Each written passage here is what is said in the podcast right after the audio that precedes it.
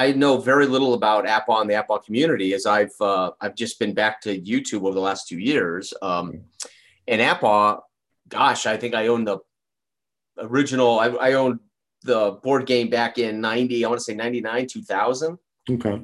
Um, so I, I came to APBA really late. And then when we moved, I donated or gave it to a friend or something. And I just recently bought it in hockey, forgetting uh, I'd seen you, some of your videos uh, seen a couple other videos, and I said, you know, I've got to get APBA back because there's something, there's something uh, for me magical about it. There's something, uh, uh, and I, one of the things that uh, I saw your video when you talked about, uh, you talked about uh, the font, that that that that typeface. Mm-hmm. And I immediately said, "This guy is uh, this guy's a kindred spirit because there's something about old school typeface that just is it's classic to me. It's uh, there is an aesthetic that is important to me. It doesn't have to be pretty. It has to feel like a classic type, just something about it. And that's when uh, that's that and watching Dave Garner's APBA hockey. I said I'm going to order these and I'm going to grab my favorite season. And I'm just getting back to APBA. And I got to be honest, I only played maybe I only played it twice, maybe in '99, 2000. Okay. Uh, with a buddy, we really liked it, and we just never got back to it. And I never thought of playing it solo ever never crossed my mind when I was 29 years old to play to play these games solo. Interesting. That's Interesting. how crazy I was. I was inventing I was inventing my own game that was designed to be solo play. Right. And, yeah. So uh, bizarre. Go ahead. I'm sorry. I'm, I'm, yammering, but no, no, no. That's great. Well, that's that's a perfect. Uh, let's uh, uh, give, uh, if you would, give a proper entree to yourself, Jason of Flash oh. Sports. Oh yeah. Uh, well, I'm, I'm, my name is Jason Graham. I am. Uh, I have a YouTube channel, Flash Games. I've changed the name a couple times. It's Flash Sports now because I play so many other games. Uh, my goal is to be positive and to share just whatever game I get. I want to. I want to share it. I'm, I'm not. A, I'm not about tutorials. I don't want to necessarily teach games. I want to do them correctly if I can. I want to try to be. Uh, I want to try to do them rules as written. Um, but I am I am first and foremost about sharing this brilliant hobby and uh, trying to get the uh, uh, uh, share it with as many people as possible. Um, so that's what I do. Uh, I'm a game designer. I have uh, written, manufactured, published, and sold my game in from 1990 from 2001 to 2004 until it sold out. Sold it all over the world, and then it became cost. It was cost prohibitive back then. I had to manufacture a thousand decks of cards, and that was so basically, I made no profit on it. And uh, then I just never got back to it until I came back uh, by accident. And uh, I talk about this in uh, the Digital to Dice podcast. Yes. With uh, Dave and Ron, uh, how Keith, Kevin Elias recognized me and said, I have your game. And it's amazing because I, I, I hadn't seen my game in 15 years. It's quite an amazing story. I'm glad you brought that up. I was going to bring that up. That's the uh, June 17th, 2020 podcast of uh, Digital to Dice. And uh, uh I believe they're big APBA hockey folks as was well. Was that a year? That was a year ago to the day? Pretty much, yeah. That's crazy. so there you go. There's again, there's something about gaming and the vibe of gaming, you know. Mm-hmm. Um, uh, you know, talking about aesthetic, talking about you talked in that podcast about the dynamics of your game. We're, we're going to just start jumping and rabbit holing all over here. I had sure. some formula here, but uh, you know, oh, you go ahead. Don't let me wreck it. No, no, no, no, no, no. I, you know, it's it's better to go in the moment, I think. But I just did want to um, elaborate a bit on your career. Uh, now, you're a fitness business owner as well. You were, yes. You played some. You, you played some sports. Yeah, um, I played. Uh, well, I'm not a big guy. I'm like five two. I was always the smallest kid on the team. Uh, I, I did some summer amateur boxing at a local club in our old town. Where uh, you know maybe six fights at a little club called Tigers Gym in a mall in our old hometown. Uh, that was my first foray into trying boxing. I wrestled briefly. I was a horrific wrestler, not a good wrestler at all. And I love football. My first passion was boxing as a child, but when I discovered football, all bets were off. Um, I've coached eighth grade football defense. I, my best friend was the head coach, and I was the defensive coordinator. That was a great, great fun. Um, I had aspirations of being a, a coach because I was never going to make it as a player. Um, I've always been athletic, although I have chronic. I have a chronic illness, but it never stopped me from competing. Hmm. But uh, yeah, so I have a background there. Uh, football. I became obsessed with football in my twenties. Just obsessed with it Yeah, crazy. And it drove me to play everything I could get on the PC and uh, uh, try to rekindle what I had as a child. Statis Pro football was my first love in tabletop gaming, but I never dreamt again of playing. Yeah. Now, yeah, the pay dirt games, Statis Pro, Bowl Bound, pay dirt, those were the games that launched my career thanks to my big brother. He introduced me to those when I was eight, and that was it. That was it. I was hooked. And uh, my game came about as a what is the old term? Uh, uh, necessity breeds is the mother of invention. Right. I was home alone, 1996, sitting in uh, sitting in the room with my wife, and I said, "Yeah, I would love to play Statis Pro again, but I don't have it." And it's three hours long, and you need a partner, you need a buddy that's going to dedicate. You know, we're all young married guys with careers, and I said, "I'm just going to invent my own based on flash cards." And I had no idea that there were already so many games on the planet. I didn't discover Strat-O-Matic until I was 26 years old. Didn't know Strat-O-Matic existed until I was 26 years old. Right, right, right. And uh, all of those things were like, holy cow, there's a whole universe of stuff outside of Sports Illustrated. So when Avalon Hill went bankrupt or quit, I was heartbroken because that was all I knew of sports, tabletop sports. APBA I discovered at 29, right? To f- find out APBA existed back to 51, 58 was like, what? Where have I been? right, right, right. And uh, I was shocked when I first saw APBA. I said, "What the heck is this?" Because Statis Pro was my measuring stick. It's like you know, fast action, all the players. You can understand the cards with a glance. You know, and and the and the sheets where you set up your offense and your defense. And when I saw APBA the first time, I'm like, "What?" And then I said, "What? You got different. You got you got ranges for different parts of the football field. What what?" And the funny thing was, my buddy and I played it. We instantly recognized it. First game ever. I think we played the Broncos and somebody and when uh, we had a we, we we recognized the charts gave us the realistic the, the realities in those ranges of what teams could do between the 30 and between the 15 and the 20 and we both were like because we played football. We both had played football our lives. And and I we both went holy cow these guys get it. And uh, we just never got back to it because again we were adults with children you know trying to I didn't have children but he had children. And um, these things were uh, eye opening for me. My game was solely designed for you to sit down, be the run a huddle down the field as fast as possible. You can play a full sim of my game every single snap in about 30 minutes by yourself, yeah. super fast. Um, probabilities were built into the deck, so you didn't have to worry about defense, right? Uh, it was designed for solitaire play, and that's where I ended up. Uh, I made it because I didn't have anything, and uh, now it's like I can't imagine not playing anything solo. I exactly. can make anything solo. What was my problem? It, that's that's that's you know, and that's that's been a big point of contention in the APBA world. See, I'm I'm you know I started with Avalon Hill as well, more on the war game side. Richthofen's yeah. War, Third Reich squad leader, yeah. Uh, yeah. and Pay Dirt. Like I held up here, the Pay Dirt. Uh, I believe you're also in a title bout, which I have. Oh, uh, that's my that was my yeah, love it. But um, you know, you and you actually go back to i think if i heard correctly in the podcast with those uh, the folks at digital to dice that you were kind of the necessity was that you were kind of tired of playing some of the computer games at the time? Oh yeah i had uh, i had uh, i got fed up with having to update computers and wrestle with trying to get stuff to work. This was before kind of there was some stability in computer gaming. Mm. and i was dos uh, so I was I actually owned APBA football for DOS before I ever saw the board game. So my first APBA I thought was a PC game, right? And I had Lance Haffner. I don't remember Lance Haffner, the old DOS-based football college basketball. Lance Haffner had made a whole slew of brilliant text-based sports sims. Hmm. Uh, I had actually uh, Action PC football when it was DOS version 3.1c. So I was playing PC games alone. But there's some for me computers still lack a certain uh, engagement for me. I need, I want that tangible. I want to see. It's like reading books. My wife loves the Kindle. I got to have books. I just got to have books, man. I love, I love my books. And uh, you know, like I said, when I saw that video when you were talking about the typeface and the font and the aesthetic and how there's something that just is gro- you groove to that. I'm like, oh my god, this guy's a kindred spirit because it, just seeing those boxes behind you, it's like you know, let's let's go. Uh, let's go back in time because that is sweet to me. Exactly. Exactly. There's something about it.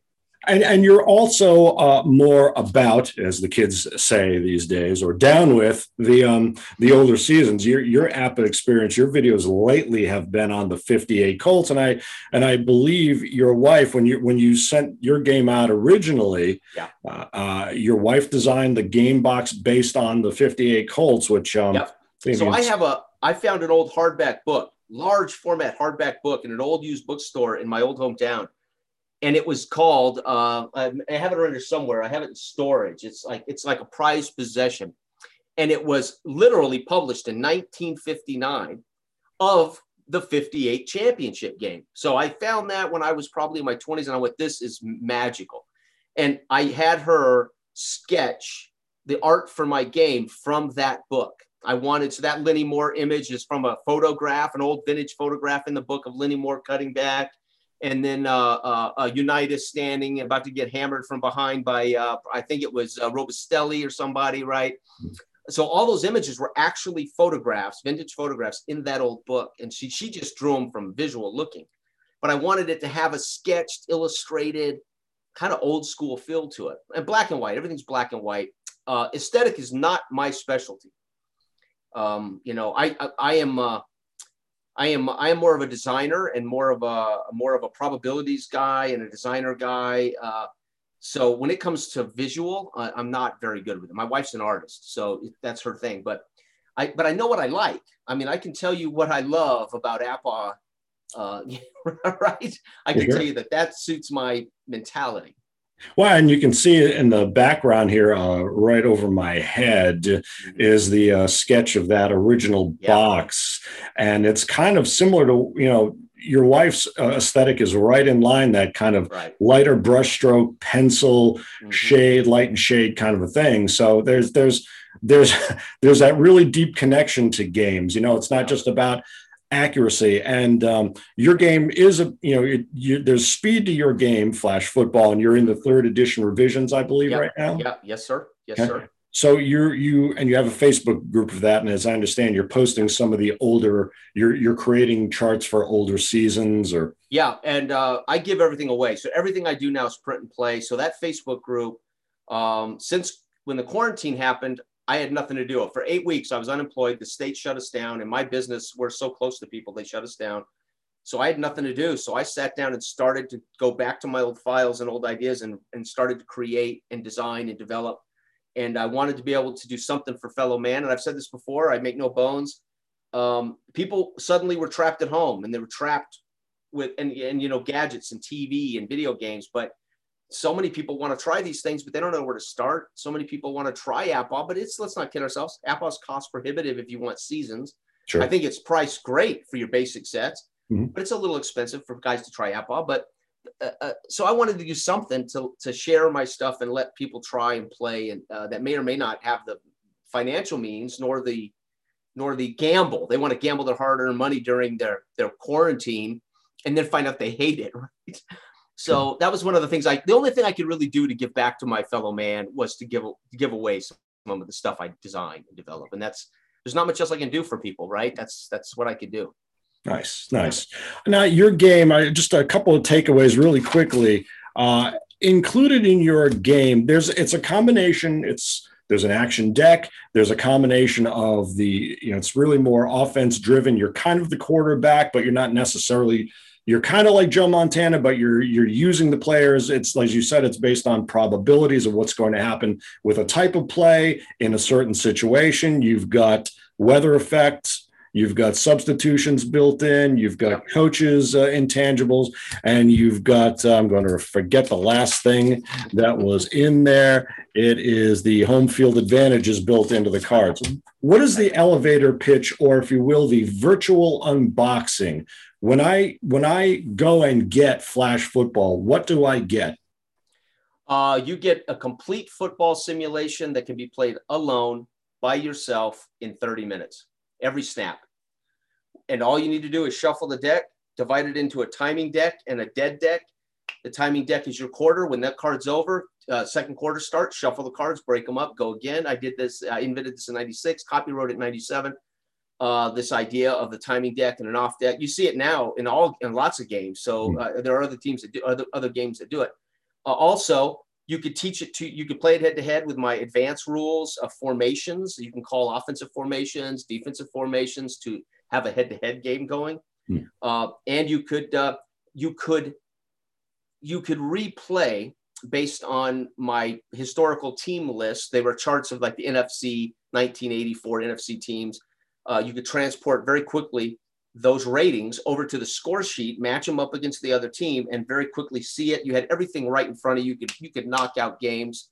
My game had a career mode that no one else had done at the time. Right, we're talking about '97, uh, a career mode built in, so you could at the end of the season simulate off season. Uh, it has a quick game feature, so you can simulate quarter by quarter, bang, bang, bang, in four quarters. It simulates. It had a gambling aspect in the revision where you actually could look at the point spread prediction and then quick game play the quick games. Yeah. So it, it has a lot of those things. And, and the probabilities were designed based on NFL. My team charts were designed to affect the, the actual probabilities of yardage per play based on an era. So you'll see like the 58 teams have really good pass defenses because nobody threw the ball for 4,000 yards back in the day. Uh, rushing, you would see, you know, Jim Brown and guys like that with threes uh, they would they would affect those probability numbers. Now the probabilities weren't just in the actual yardage probabilities; they were the probabilities of interception, sacks, but also who touches the ball. So originally, I designed it as flash quarterback. Your goal, and so there were no quarterbacks rated in my original game. You were Joe Montana in the huddle with with Craig, with uh, uh, Rathman, with Rice, with Clark, with that, and, and you your goal was to call the plays that suited down and distance and try to get Roger Craig in that plus three involved. But the probabilities that Roger Craig touches the ball, there's a there's a give and take risk reward with inside run versus outside run, long pass versus, and of course mine are named after the concepts, passing schemes, which is progression passing, which is the West Coast drop back, read, read throw, and then timing, which is the most traditional passing in all of the history of football's timing. Almost everybody drops back, and timing was what that's all you did in football up until Sid Gillman and some guys started to tweak the ideas of passing, right? So, and you didn't have to worry about your defense. Your defense was a core team rating that just affected the enemy on every snap.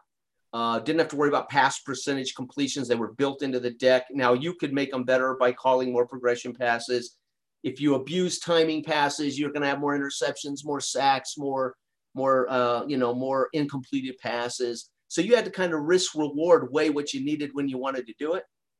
Yeah. So that was that was the design, and you could play a game in 30 minutes.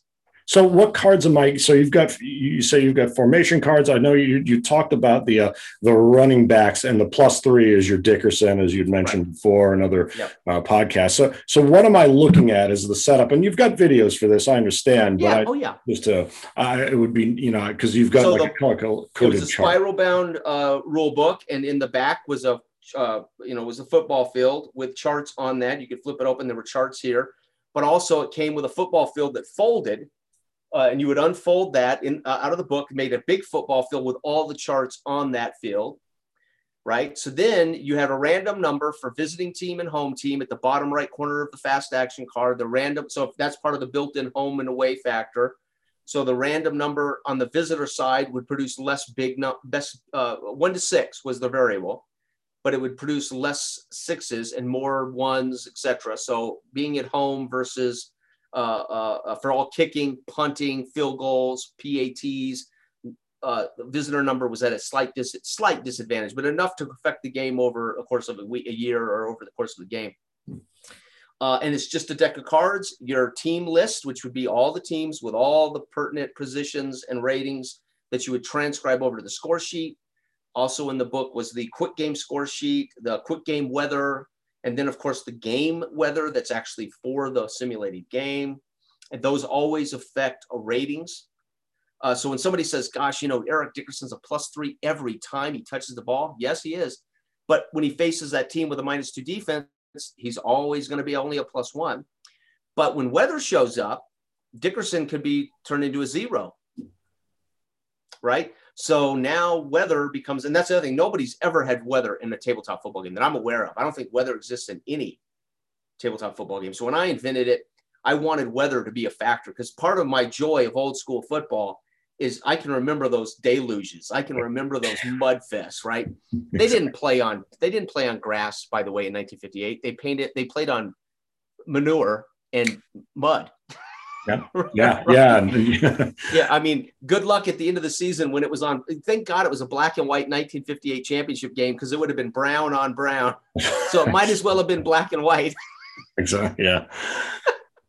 Man, man. So now, what is your goal? So you're you're you're a student of the history of the game. You appreciate more the older seasons, uh, maybe not necessarily all the quote dead ball pre seventy eight right. seasons, but you're you know you want to know about the 72 uh, Dolphins, which is one of the most popular replays, certainly in APBA, probably in all uh, yeah. football simulations. But what is your your your view of the game as someone who's played the game and someone who is a student plus someone who is a you know encountered a game like pay dirt which is kind of a team based stats yeah. thing yeah.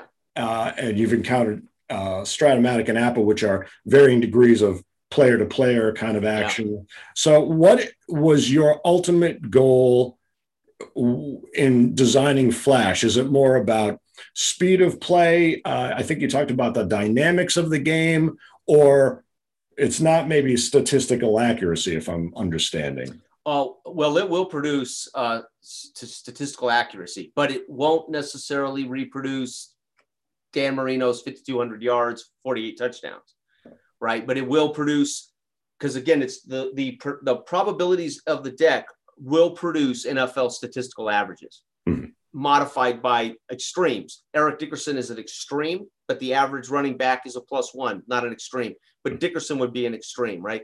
A negative two run defense is a big extreme because it's going to affect teams on a big way when it comes to averaging two yards of carry versus five yards of carry. Uh, but aside from that, it's pretty statistically accurate, but it won't necessarily, it's not a replay game. So, I, so my team list was to capture the personality of the teams. Okay. okay. So it wasn't to say, oh, if you play this, Eric Dickerson will get 2,100 yards rushing. Ah, it depends on how much you run him and how often you hit the HB rule. Okay. So when I look at the game like Pater, Pater to me, Pater to me is a matrix game. Um, it's it has it has a controlled variable with special dice, and it controls those probabilities through the those those very interesting dice. Right. That was the mm-hmm. first mechanic I know to play Dirt as a kid. Right. Okay. So even as an eight year old kid, when my brother showed me the dice, and he said threes come up more than anything else. That's all I needed to hear. And then I knew instantly look for between 32 and 34, baby, and I'm going to try to hit those numbers. So I could I could game pay dirt. But meanwhile, my brother ain't stupid. And my enemy, he's like, hey, this kid's trying to hit the breakaway on number 34 on outside uh, draw play. So we're gonna we're gonna call that. And then the goal then is the chess match. Ah, he's gonna try to stop my draw. So right. But you know, we spent one summer playing 256 games, me and my buddies we played every single game of the whole schedule in one summer, track stats, and it's a pretty remarkably uh, accurate game. However, this again, I wouldn't say it was an exact replay game, as it produced numbers that weren't quite on spot. I don't think any tabletop game in the world is going to be perfect, yeah. unless unless it's solely based on percentages, where you have no control over anything but percentages. Right? You just roll the dice and see what happens, so you can control percentages. But that's boring. Who wants to do that, right? Right, right. And and you've designed there is a head-to-head component in yes. your game. But I designed it when you say what was my goal? Yeah. My goal was solitaire play, simple. I could teach it to my a six-year-old six-year-old kid, and your six-year-old kid could get in the huddle and he could have a great time, or your wife. Uh, you could a layperson could get a kick out of it. They just got to call a play, flip a card, and we have instant results. So one of the my complaints is I discovered second season, for instance, in 1999. I bought the original second season, and it was brilliant. The, the ratings are brilliant. This this this was amazing chart books, but to this day, it was cumbersome to me. It's like you know, it's a lot of work for a two yard run by the fullback, right? Mm. I go through all these machinations and I get two yards for the fullback. Now I'm not knocking it. I love it. I think it's a brilliant game. My game, you just call inside run, flip the card, two yards, fullback, plus one halfback three yards, right? So right. you knew instantly what the result was. So that allowed you to just call plays and move the ball down the field at whatever rhythm felt natural to you. Um, and then, of course, if you played your buddy, your buddy would just, and here's how my game worked you didn't hide your uh, uh, formation. So if I'm in short yardage, you know I'm in short yardage. There's no such thing as saying short yardage, right? Right. So so I would have to they would have to put a penny on the board, and I could look over there and say my brother was in short yardage. He's taken away Eric Dickerson. So what he's doing is he's he's taking away my strength, but he's also challenging me to throw the ball when he knows I don't want to throw an interception. Mm. I have to decide. I'm the one in control of my huddle. I'm the one in control of snapping the ball here. Do I want to risk it or do I want to accept the fact that he's taken away Aaron Dickerson? Well, I call outside run anyway, flip the card, and guess what? It is. It's a it's a it's a three yard run. It's not to Dickerson. It's to the it's to the backup running back. He's a negative one. He got the right D. I've just lost three yards. Damn, he beat Ah. me, right? Yeah. So, but you know, it's like APBA. Uh, to me, APBA should be all about formation. You come to the line of scrimmage, you glance over there. They're either in a standard, they're in a pass D, or they're in a run D. It's pretty simple, right? Uh, and I should be able to see that as a quarterback to the line of scrimmage. Interesting. Interesting. Yeah, that's My biggest issue with football and people who I don't think really understand it from a coach because I coach defense. I so I've read mm, I don't know how many books on defense. Hmm. You don't call pass defenses. You don't call run defenses. It's just that's just not what defense does. Hmm. Defense gets in a formation to provide you advantages against certain attacks. So I'm in a nickel, not because nickel's a guaranteed pass coverage, because it gives me a faster play or deeper to help protect against the pass, right? Anybody who watches football understands this. Hmm. But every board game calls it a pass D, a run D, a blitz D. No, no, no, no. They're formations designed to restrict what you can get away with, right? Mhm, mhm. So when I play APBA, I'm thinking this is the 6-3 umbrella defense of the 1950s and 60s. When I'm in when I'm in G, I'm saying to the I'm saying to I'm saying to Johnny Unitas, uh, you're going to have to run through nine guys to, to you know to get past us, and I got to hope my my my three my three backs back there can cover these guys if Johnny U takes advantage of it, right? Mhm, mhm. Uh, so for me, it, defense is about formations and what kind of talent you put on the field to execute those formations, right? But games don't do that. They they they take they take a shortcut past defense. Well, that's and that's that that brings up the point about playability, as you say, for the lay person versus the student. I mean, uh, you know, again, one of the big uh, issues with APBA is the uh, the, the basic and master uh, games and rules. You call blitz, you call ground defense. In the old game, you call Yep. nickel dime. You you know these um, Yeah. these things uh, that you can do. And um, I I just wonder if your game your game kind of eliminates that. It's built in, so Mm-hmm. you've got that like the substitution, for instance. Right. Uh, you know, so you you Yeah. don't- Offensive line. Uh, so quarterback and offensive line and coach are built into the intangibles rating, right? Um, so if a team is a plus two intangibles, that means they got a really good coach, really good quarterback, generally a good offensive line, right? They're built in. The deck of cards probability of average per carry is also reflecting the offensive line for the most part in general, in general. And on defense, it's just versus run versus pass. That's your team's ability to, to reduce yardage versus those things. So either your team is going to be good at it, they're not going to hurt you, they're not going to help you, or they're going to be really bad at it. So when I sit down with Eric Dickerson in 1984, and I'm a plus three Eric Dickerson, and I look over there and I'm playing against, I, I'm trying to think who's bad then. Uh, I don't want to be, I don't want to, uh, uh, let's just, I'll just assume it's a bad run defense. And they're a plus two. That means every time Dickerson touches the ball, he's going to get five yards. And, Right. That's just minimum, not counting what I might flip on that card. Right. So, in, in the sense, my game creates the nickel and dime back. So Dickerson was known as the nickel and dime back. I don't know if you've ever heard that term. Okay. My game, he is the nickel and dime back. He's going to get five, seven, 10, 12. Fumble. That Hmm. was, you shouldn't have ran. You, should, you ran one time too many. right. Yeah. Yeah. So mine is a risk reward gambling mechanism. okay. So the best way to see my game is that you know it's NFL averages, you know it's third and one. You got Eric Dickerson. Uh, I can gamble on an inside run, but the fullback touches the ball more on the inside run. Well, that ain't going to help me because my fullback for that 84 Rams team is a zero. Hmm.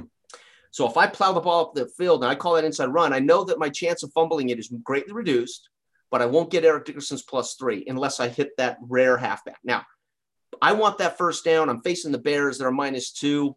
Well, if I go outside, I know Dickerson gets one. If I just get halfback for the most part, I'm going to get that one yard. I'll get the first down here late in the fourth quarter. Or I throw caution to the wind. uh, who was their quarterback? You know, I'm so bad with 84 because I only think Dickerson. I can't remember. Was it Pat Haden? Was it Pat Haden? Uh, I think he was gone by then. It was um, Jim Everett. I think was even gone by then. I don't know. Anyway, the point is, do I gamble and prog- take a progression pass here? Right. Well, if I do, I could be sacked, and intercept. So that was the fun of the game. And an only thing you. So here's the thing about my game. I have this solitaire uh, thing I have this two head, this two uh, two player thing. Every single time I sat down to play with my buddies, with my brother, my game, we never used the head to head. We always played solid the solitaire version because it was so cool to sit back and uh, uh I'm in control of the huddle. I'm in control of the cards, and I have to. I, my hands are off on the other side. I'm like, okay, I hope my guys can get it done. And I'd watch as my brother would would orchestrate a drive down the field or or Glenn would orchestrate a drive down the field with Barry Sanders. Glenn is a huge Detroit fan, so he always had those Barry Sanders teams. You know, and he was trying to orchestrate drives down the field with Barry Sanders and that kind of thing. So you're kind of hopeless on defense. You sit back and go, okay, well, you know, I hope he I hope he fumbles the ball away, or he's gonna. And so it was fun, and it's fast, and you could play it with anybody. You could teach it to anybody. Yeah, but but is it Statis Pro football? No. Is it APBA? No. Is it Strat-O-Matic? No. No, no. Those are those are totally different. There's a level of uh, there's a level of design intent with those games. It's mm. wholly different than the design intent of my game, right? And the design intent with those games, and, um, and, and this is how I I can't speak enough about APBA yet because I haven't played a lot head to head, certainly. But the design intent for me with Strat-O-Matic when I saw it, and again, Hal Hal's always been about getting st- statistics right with his two die six, right? Baseball. I mean, clearly Hal Richman was dedicated to making it statistically accurate. But it, to me, Strat-O-Matic is a strategy game, right? It's a strategy game. I'm going to set up. I'm going to set up my line. I'm going to move guys into zone two. I'm going to drop guys into zone three and, and you're going to try to take advantage of that with a, a flat pass to the halfback if I vacated a zone. There's a there's a chess match happening in Strat-O-Matic that I think is is uh, beyond the statistical accuracy, right? When you play it, all right. So solo, no big deal. Solo's elementary. You call a play, you roll the dice, you check a team defensive card. It's it's it's going to be pretty accurate. Right. Statis Pro football. Uh, I mean, I, I I probably played more of that as a kid growing up than anything. Statis Pro to me uh, was again, you had a little chess match going, but it was almost, it, it, was designed in such a way that I could glance down and see Marcus Allen, see my offensive line, look at his defense, and pretty much know that I could abuse Marcus Allen. Right, I could I could run Marcus Allen until the cows came home. Right, he's a zero stamina. He's got a 100 breakaway. Uh, I've got plus threes across my line. They're going to have to key him, and they're going to have to key him, and they're going to have to key him well. Uh, you know, and so but I always felt Statis Pro football was less chess match, despite its shifting of players. It was less chess match than say Strat-O-Matic in my experience. Uh, APBA, uh, again, I can't speak head to head because I've never, I've only played head maybe three times. Mm-hmm. Um, APBA to me is, um, I think it, I think it manages to do all of it. What, what blew my mind when I got APBA back, uh, you know, this first two weeks ago when I got it in the mail, Right. I, I had not realized with the first time I played it that I, I literally had every single player rated to do run pass kick. Everybody. Therefore, therefore, I could I could set as if I was in a league, I could set up my kicking team, my kick return team, my punt team, my punt return team, my place kicking team, my field goal kicking team, my offensive team, my my uh, three wide receiver set team, my my three back team, my nickel D by just setting my lineups. Exactly. Brilliant. That's that, and that's that's you know some people like all the cards, some people uh, yeah, are like sure because because you know there there are there is a generic sense to a lot of those um you know the Numbers. linemen yeah i mean sure, there's sure. you know they don't have a stat they don't have they didn't catch a pass didn't do a fumble recovery right. so stuff like that i mean there's but it's interesting i'm glad that you ran through all the games like that and their engines their kind of mechanics right. uh, i wonder if you know as you do that do you try to incorporate any of those games or you you know you mean as i designed yeah and do you is your game customizable or do you oh you could anything i make i make hoping people will tweak it to suit them right uh, i try to make them break proof where you can't really break it, right? Uh, but I design all my games. I have an intent, so I never design a game to copy another game or to mimic another game. Uh, my rule one is it has to feel like the sport or the or the thing I'm I'm creating. It has to be accessible and it has to be uh, teachable pretty easily. Um, I now am trying to make more games that require dice than cards because dice are accessible and dice last forever. Uh, fast action cards, I used to love them because all that information was in one card flip, man. I used to, that's why I made my game a fast action. It's like, man, I got everything right here. I don't need none of that other stuff. Now it's like, dude, uh, well, I don't want to shuffle cards, man. I don't want to, I don't want to mess around with cutting new ones every time these get old and ragged. When we were kids, Statis Pro football, I mean, uh, in Statis Pro football, you know, we, we used, we used to eat tombstone pizza while we were playing, right? And you get you get a tomato stained thumbprint on a card, and then guys would go, "Damn it, now we know what that card is," you know, you know. And so you found yourself in a way uh, over the course of a, of a summer, those cards would get ruined, right, with with stains and things, and that just doesn't happen with dice. no, exactly. No, they can get lost. They can fly across the room, but sure. You can to... swallow them. You know, if you're not careful, you might choke on one. Right? oh man, dice. Uh, the dangers of dice. There needs to be a PSA on this. So, are you uh, talking about a couple of other games there? I didn't want you mentioned second season. Uh, you're actually you said that your one of your Desert Island uh, football games are Second Season Express and Grid Zone Turf Wars. Yeah, yeah. I am. I have never, and I've I made a video talking for an hour on Grid Zone. Uh, I made a video talking about genre-defining games, games that define the hobby mm-hmm. uh, for a person. I don't mean define it for everybody. I mean define it for me. For me, the first thing I ever learned from my brother was bowl bound. Uh, and then I transitioned because I love pro football. I transitioned to Paydirt pretty quick. Uh, and then we discovered at 12 Statis Pro. That was a genre, that was a game defining, hobby defining game for me. Title bout was a hobby defining game for me. And that's generally who, whatever you first fall in love with. You know, you ask Strat-O-Matic guys, no matter what they're doing today, they're going to say that was the game that that bar, that brought them to the hobby.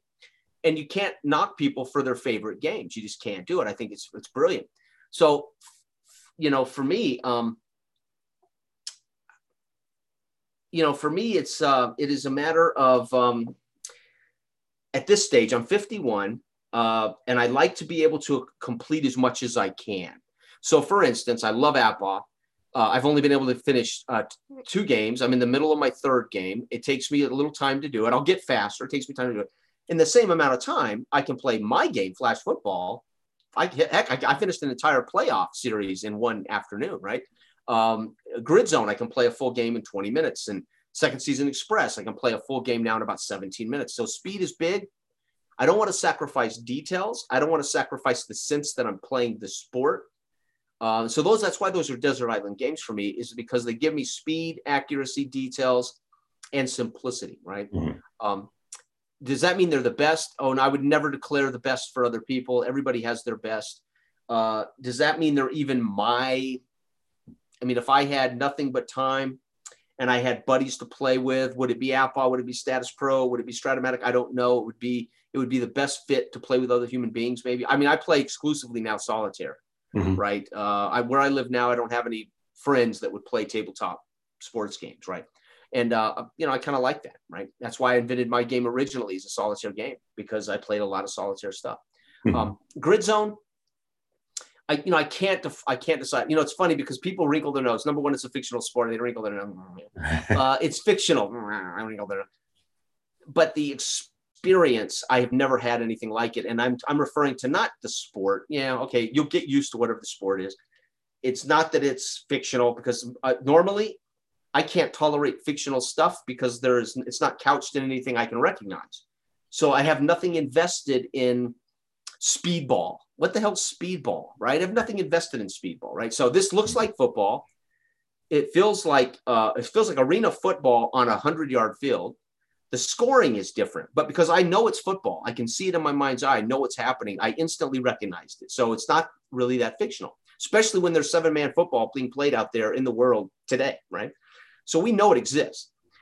It's this, it's this combination of the speed in which we, we, we get the results from the charts uh, the the linear dice, uh, the effect of the rating matchups, and what it produces narratively through that process. And then we take it to the next level through a career mode where we watch players go up and down. They actually get old. They actually get better. They actually get worse. They leave your team as a free agent. You have no control over it. There is a certain experience I'm having with Grid Zone. And I remember I run a, I actually run a 12 human being owned league. I've been running, I mean, we're in our 16th season. I run that through a Facebook group, and I those those those PFL games are actually people's teams. I, am the commissioner. I play those games, and Grid Zone is utterly solitary. You make no calls, zero calls. You roll the dice. The dice tell you that you, that team has thrown the ball versus a blitz, and I roll and check the charts for the guys.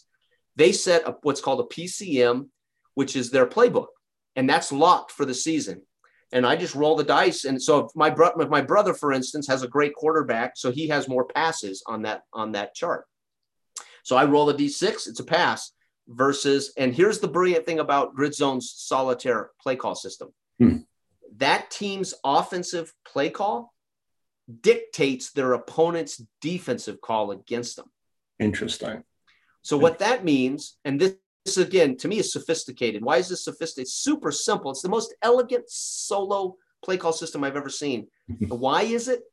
Because it's super simple, and because we all know what happens in football when I'm when it's third and two against John Riggins. Everybody in the world knows John Riggins is getting the ball, right? That the way that's set up, it assumes the defensive isn't stupid. They're going to call an appropriate amount of plays to stop the appropriate amount of passes. So my brother says, I want to throw the ball five times. And I say, that's awesome, but you're going to run into the defense five times. So he can't get away from creating his own defensive monster. So I want to abuse the pass, but you're going to get caught in pass defenses. Mm-hmm. So it, it, mm-hmm. it, keeps you from cheating the system. It's, it's genius. That's interesting. You know, that's they've a lot of the solitaire development with APBA is assuming that you're calling offense. You want to call you know, I'm a Steeler fan, so Franco Harris, Rocky Bleier, yeah, up the gut or whatever, and you're going to roll to allocate your defense. In the old days, they, you know, one or two was a roll was for the light line, two or three or four the medium, four, five or six the heavy line. Now they've got for years there was uh, something called the Fletch 67 defense, which yeah. let you weight the points and right. you know, determine. But but really, you know, and and APBA terms really quickly is just you know if you've got a 34 or 31 to 34 point defense you know you've already baked in their inability. It's not as though they don't know what to do in a run or a pass. It's just they're they're not capable of executing. That's it. but, you know that it's it feels like the so the grid uh, grid zone turf war seems like they've kind of built that in. It's like you know what the defense is going to do but can it you really right. be right. effective yeah, and then Grid Zone uses uh, uh, a linear die. So here's the thing: I have I have a great I, and so it, ma- it calls up matchups. So I have the highest rated left tackle in the game. I, I I roll pass versus pass. I go to that chart. I roll the D12. The D12, if it's a high number, offense is going to probably get something. If it's a low number, the defense is going to be is going to probably do something. If it's in the middle, it's kind of a crapshoot. But let's say I have a plus three tackle and I roll a five, and it says, "Is my left tackle greater than that left their deep right end. If it is, then it says one a 10 yard pass, or it might say uh, might say 50 yard pass, right? My left tackle has just buried that end, mm. and my quarterback's been able to complete a bomb, right? So I start to visually see the X's and O's of the game unfold, and it's a linear die roll. So it, you can have a brilliant team and roll a lot of. I, am rolling a lot of bad rolls, and guys, uh, guys watching at home are pulling their hair out, going, "Damn it, Jake, quit rolling twos, man!" You know, because my team should be whooping these guys, right? so it's it's there is this fun to the fact that we have no control over it. It's they set their they draft their teams, they set their lineups, they set their play calls, and then I play every game for them. And then at the end of the season, they, they they're going to go through off-season charts they can't control then we have a draft where they can draft to fill holes or to fix holes. Then they set their new playbook and we do it again. And they're locked. So if they have an injury at quarterback, they're stuck. That quarterback is replaced by a zero backup and he's stuck there the rest of the year if they lose a guy for the season. So it's it's you know it's it's a really interesting dynamic for league play. Uh, when it comes to football, as I told my wife, and I told this to Gary, you know, again, Gary, this will be no surprise to Gary as Gary's in the league with me, and we just did a draft. And I looked at Gary and I said, you know, I'm going to tell you, Gary, I think you have invented, for me personally, uh, one of the most the most amazing things I've ever seen in my life and played in my life and experienced in my life. But damn it, why didn't you make it real football? and he's like, because I didn't want it to be real football. You can't argue with that, right? Why did I make flash football without quarterbacks? Because I wanted you to be the quarterback. So design intent is the key. Now, if it comes down to what I what I would do if I uh, retired today and I had nothing but time, I would probably sit down to to bang out every snap of every game of every moment of the 1958 season, right? And I would choose APBA to be right to right now to, to make that argument. APBA for me would be the perfect uh, device for that event for me. Interesting. Interesting. And I, you know, here's the thing: I love how APBA rates their defense. Hmm. Um, I love how it how it it changes the variable opportunity of yardage based on field position mm-hmm. because it's because statistically in history it's a fact. It's a fact that where you're at on the field affects averages because defenses change how their attitudes. Whether we talk about it or not, it's true. Whether mm-hmm. offenses throw the ball more from the five or they throw the ball more from the 30. We all know most teams aren't about to do something stupid throwing the ball from their own five. Now, that was in the day. Now, nowadays, you don't know what teams are going to do, right? right? Tom Brady may throw the ball 62 times no matter where he's at, right? right. So it's hard to argue uh, that play call, uh, situational play calling is utterly different than it was, uh, you know, when football really originated. When APBA was invented, for instance, uh, uh, what, what did APBA football come out? 58? 58, right? 58. So what did what did the designer of APBA football have for him to base it on? Only the 30s, the 40s, and the 50, up to 58 to design his football game, right? When I sit down to design a football game today, I'm a head scratching. Well, am I designing this new modern Drew Brees gets 5,000 yards passing, ain't even trying? Hmm. Uh, am I designing the running back might touch the ball 10 times a game now? Am I designing, well, my top back only allowed to touch the ball 10 times because he might get hurt? Or is this night, is this, is this Franco Harris getting 360 carries? I'm now looking at eras of football. What I, I can't create one pro football game now, right? Um, and I just saw one of our community guys, uh, I won't say who, just do a rant on APBA. we all know. yeah, and and I I cracked up because, you know, I don't want to I don't want to get into it, but I cracked up because it, it's taking it's like it, you're you're taking out of context how the game was designed. We can redesign APBA, but then we lose traditional classic APBA, in my opinion. I don't want to hmm. see APBA. I wouldn't want to see it totally redesigned hmm. to fit modern football. And my argument to some of the things in that video was uh, he was something about it's not designed for me to have five wide receiver set. Yeah, you can put receivers in all of the skilled positions boxes, right? Yeah.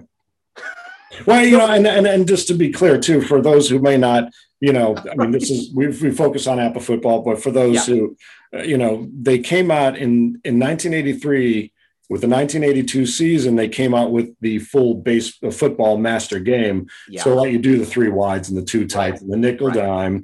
Um, it, you know, came out a few years after the uh, the baseball master game, right. and they've still tweaked the charts a bit. You sure. know, expanded kick results. Now, I mean, now, yeah. do, do you put four or five wides in? Yeah, you can do that. Mm-hmm. And, and you know, as Greg Barrett points out, the great solo replayer. Yeah, yeah. That becomes your that's your pro set. If your pro base offense is a three wide, then that's what you got, or a two tights or whatever. I don't know exactly they really they're not really doing two tights now as much, are they? Nope. No, I mean that that we've evolved yet again. Yeah. Not not only that, but you now you've got the CFL and the uh, the XFL and the USFL coming yeah. back next year. Yeah, right? So I mean, there's oh, yeah. a whole another world of you know, and that's not counting college, which is 99% spread offenses now, unless we're talking about little schools, Division two schools. Yeah. Listen, uh, spread offenses for the most part is that's all that's happening in college football.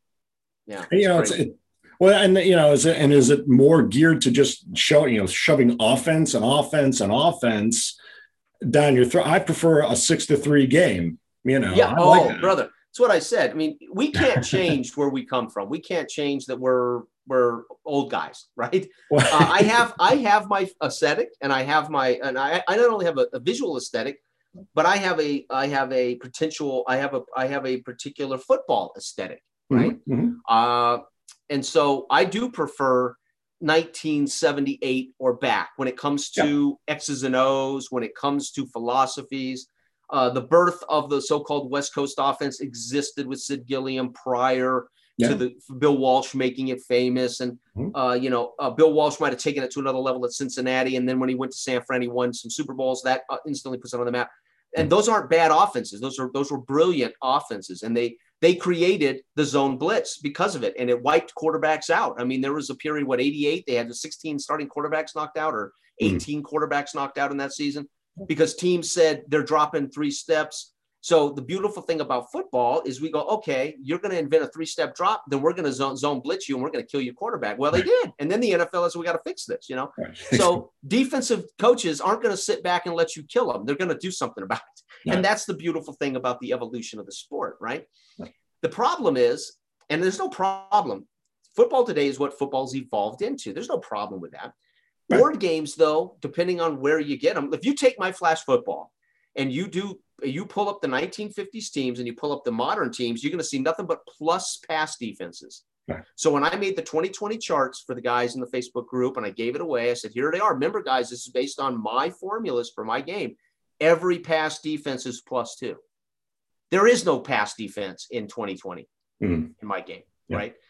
They're going to get plus two to everything. And if somebody says that's crazy, oh, is it? Is it really? How many quarterbacks threw for 4,500 yards? How accurate is my game? It's pretty freaking accurate. yeah. But is yeah. there any dynamic to that? Nope. There's no subtle nuance to it. But let's talk about the subtle nuance. In my opinion, the subtle nuance of let's say the 91 Eagles. Was it 90? Is it the 90 Eagles and the 90 um, uh, uh, Cowboys, right? The subtle nuances of those two teams, right? Right, right. Pretty epic. Well, pretty epic, right? So they're subtle, but it's epic in the subtlety. Well, nowadays, uh, you know, again, if you don't throw for four thousand yards, you're pretty pedestrian. If well, you run for if you run for fifteen hundred, wow, whew, you're amazing.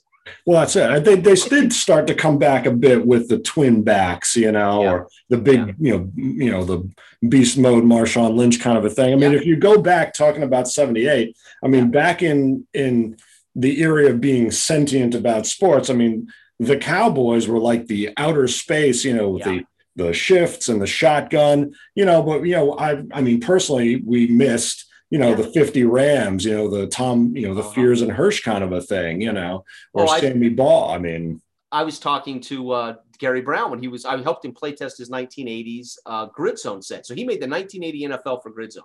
What if these teams were in grid zone? And so I loved the idea and I helped him. But I explained to him, I pulled out my one of my stat books that, that shows the statistics based on day, uh, year, or decade.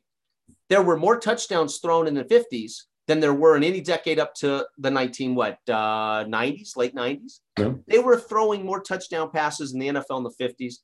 People have no idea, right? Yeah. They they assume 50s was was was crippled. Now, it wasn't. It was far from crippled. Now they threw interceptions, but they were far from crippled when they passed the ball. Yeah. And the Rams, my God, the 50 what the 1960s Chargers and the Rams were remarkable. Yeah, yeah. I mean the whole NFL. Oh yeah, it's amazing. You Lenny know. Moore in 1958 averaged 7.3 yards per carry.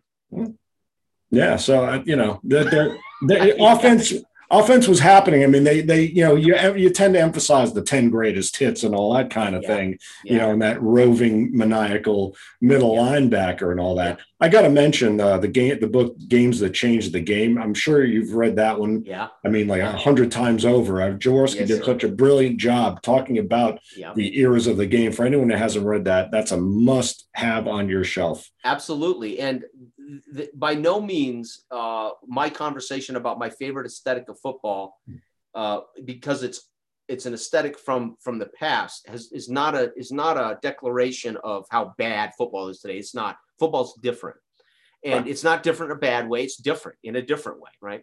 Um, and so when I take APBA, I look at it, and remember, I'm I got the basic set. I didn't want the master set because I'm going to be playing solo. I don't need all that. I can substitute things like that.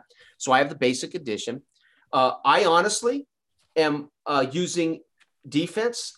Uh, I'm literally, uh, I was rolling the random thing and I said, you know, this is ridiculous. Uh, they have ratings for their defense. So, for instance, the Packers are like a 31 defensive team. they're already accounting for how bad the Packers were. So I'm literally just saying, well, listen, this is third and one. The Packers aren't going to ever be in anything other than a ground defense. So I put them in the ground defense. I'm not going to make any bones about that. And uh, the Packers, if, if they're if they're facing Johnny U and company, they got to find a way to stop Ameche and uh, Lenny Moore on an inside run with a 31D. And I think it works beautifully. You know, so I'm calling offenses and I just put them in the right D, and their ratings still impact uh, much of that quality of that index, you know, that index score. Right, right, yeah. Right. I'm going to be curious as you maybe proceed with APBA. Uh, I know we're so centric here, but um, if you, you know, in terms of the what ifs, you know, playing a, uh, you know, the 58 uh, Colts versus the, even if you want to play them against the 70 Colts or something like that, you know, and then, and, and to that point, I guess, you know, as you maybe, depending on how far you go with that, but I'm curious because you are you know you're an athlete you own a fitness business and i'm curious about athletics talking about eras talking about the human body not only the evolution of the game mentally uh, also in terms of competition for building fan base. I mean obviously it's showy.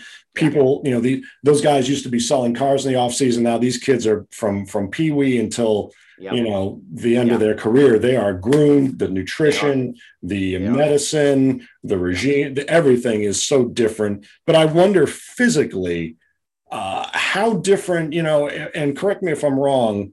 You know, I was talking to Howie Mooney about Canadian Football League. It's a bigger field, so you've yeah. got guys maybe a little lighter. As I recall, in the '60s, '70s, you had Purple People Eaters, uh, Fearsome Foursome Steelers. Even they they kept these linemen a bit more trim yeah, to get did. them mobile, right? Yeah. Um, they started dropping Bud Carson had a very light middle line linebacker. Lambert starts dropping him 20 yards back um, in coverage. Then you've got the three four coming back, even though the AFL had the three four. So you've got your more mobile backers and those beef guys way up front and the hogs on the. O line. Now I feel like, and correct me if I'm wrong again, I think you know some of that era you know, I think if you had added, I wonder if you had added, say, 40 pounds to these guys in the 60s you know? so there's a book called the physics of football hmm.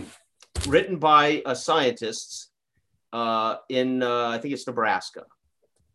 If you want to know the truth about dick butkus versus ray lewis read that book. Right.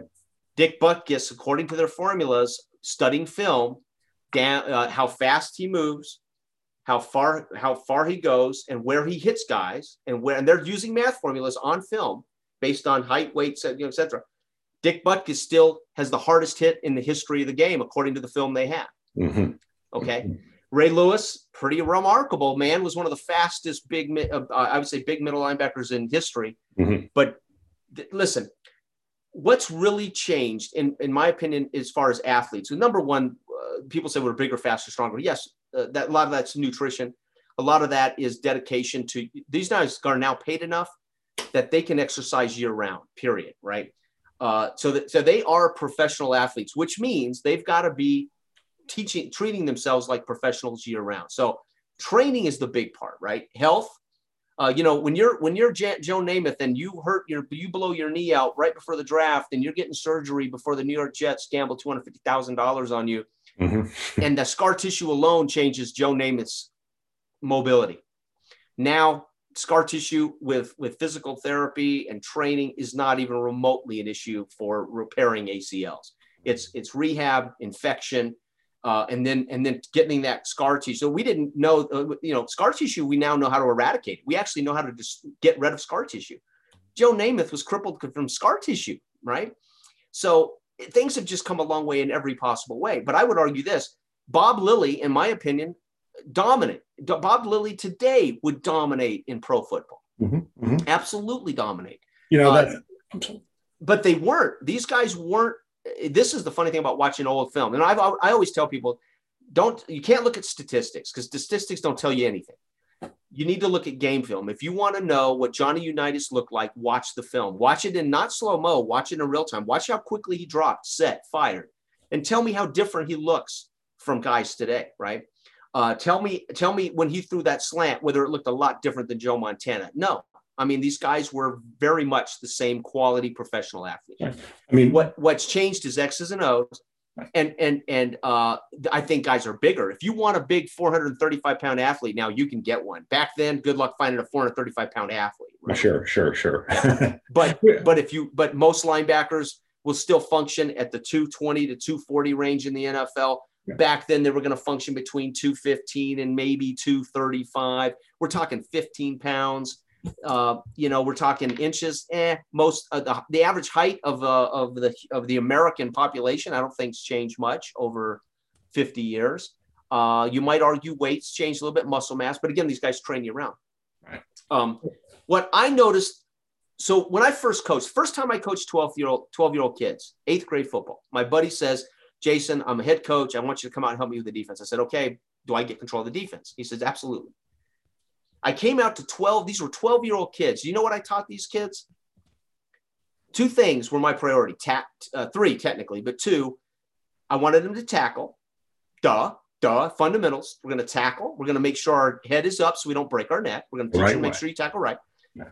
I taught them one simple thing, and we shut out. We literally went undefeated and shut out every single opponent. A fumbled return in the championship game gave a, a team six points against it. Was the only thing we gave up wow. the whole year.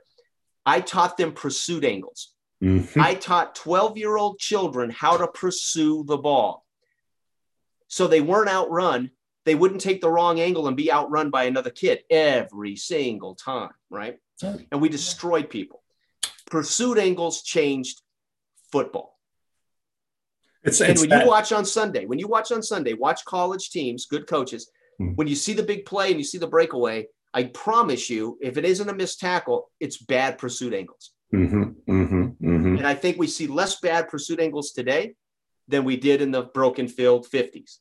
Sure, sure. Yeah, because I mean, you, you, I mean, they had game film that was starting that Paul Brown, yeah. right, and whatnot. But I mean, mm-hmm. the, the, it's kind of like that movie in baseball. I should know it, but you know, they're really going about the you know the deep numbers, averages, or now with golf string, swings and isometrics, whatever. I mean, yeah. biometrics. I mean, but the physics, it's like billiards. They the physics, the linear. Uh, you know the relation geometric, of lines the geometric angles never change physics never changes and when you read that book about about Brady, it breaks down Brady's IQ, the mm. intangibles. So it talks about we talk about intangibles the. What are intangibles? Well, they're intangibles. Uh, his IQ, his ability geometrically to throw the perfect pass at the perfect trajectory in a blink of an eye is measurable. You can measure it.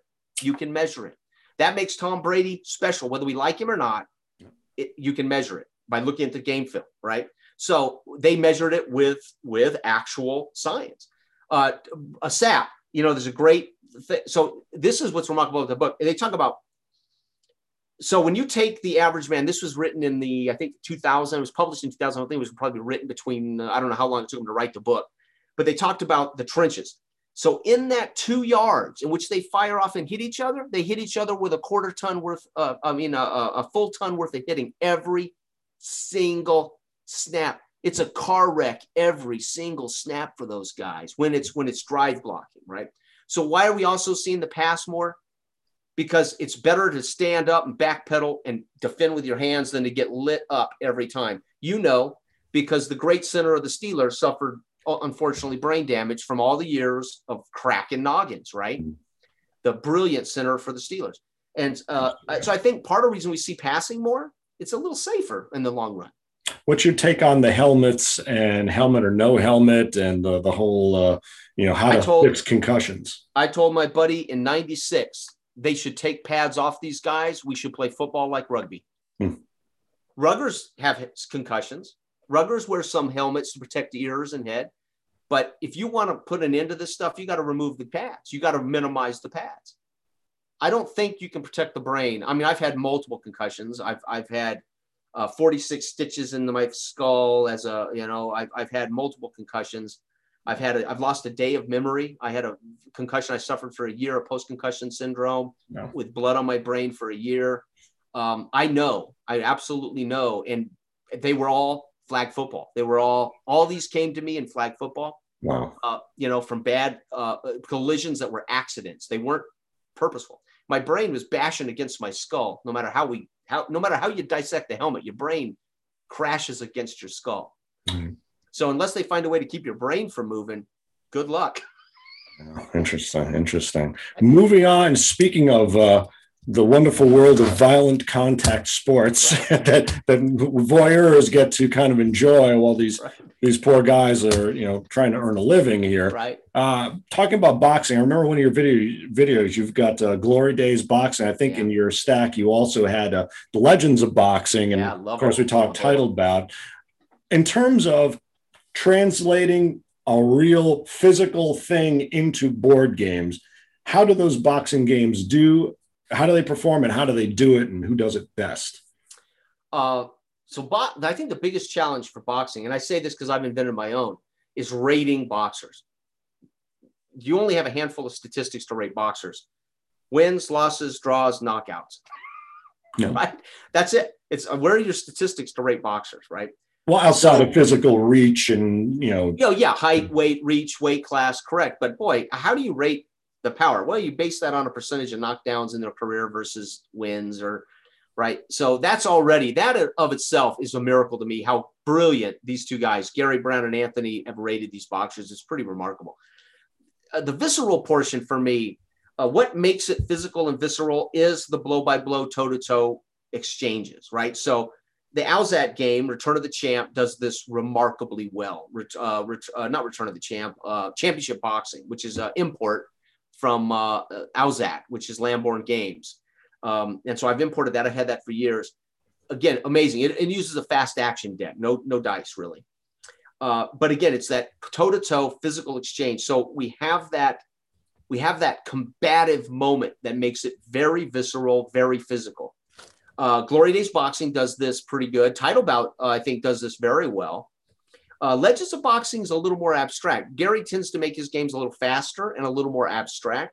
So Legends of Boxing doesn't quite, to me, have the same sense that we're watching two guys right here, right now.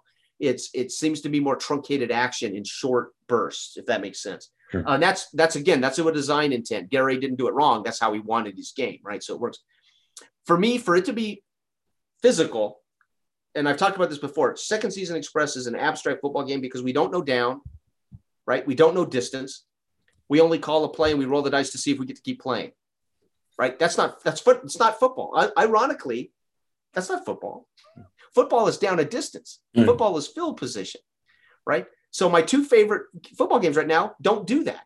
Grid Zone doesn't do that. Neither does Second Season Express. Mm. It took me a long time to say I'm not playing football here, right? I have to visualize it. But when I play APBA, boy, I get down and distance. I get I get uh, time on the clock. I get where we're at on the field. So we that's visceral, right? We're in it, man. We're in the trenches. I see Johnny at the line of scrimmage. It's third and one. I got Ameche in the backfield. It's fourth quarter. You know, there's 17, uh, you know, whatever. There's seven minutes, 15 seconds left to play in the game, and I know I'm between those 30s. I got a certain advantage, yardage wise, etc. Uh, boxing is no different, right? Uh, when it is when it is this sense of uh, uh, of uh, I think tactics is a big part of it. If you're going to play a head-to-head game, am I am I inside? Am I outside? Am I covering up? Am I going for a knockdown? Am I trying to stay alive? Are those tactics exist? Those tactics exist in Alzat's game, championship boxing. Very, very much. Uh, it's punch by punch, blow by blow, pretty intense. Wow. Title bout a little abstracted, Glory Days a little ex, a little more abstracted, and Legends of Boxing's even more abstracted. Yet they still have they still have uh, nine or so segments of of three minutes. They still have those minutes broken into multiple segments in a round, right? So for me, the physicality has to be the sense that I'm throwing punches, I'm blocking punches, right? And but most of those things are going to slow the game down, and your average game player uh, your average guy is going to say, I'll sacrifice some of those details for speed. And that's what Second Season Express does, right? Um, and I'm going to be honest. Keith's game, I've said this before, I found it. I was mesmerized by the ratings, mesmerized by how, the depth and the quality. Uh, I, I, I had no tolerance to play the game any, any period of time hmm. because it was so much for me. It was a lot of work to find out I ran for two yards or for an incomplete pass. And I've seen guys complain about APBA. That's a lot of chart looking up and for to get it, but it's not it's not near what second season is. I mean, second season, I've got 40 pages I'm flipping through, right?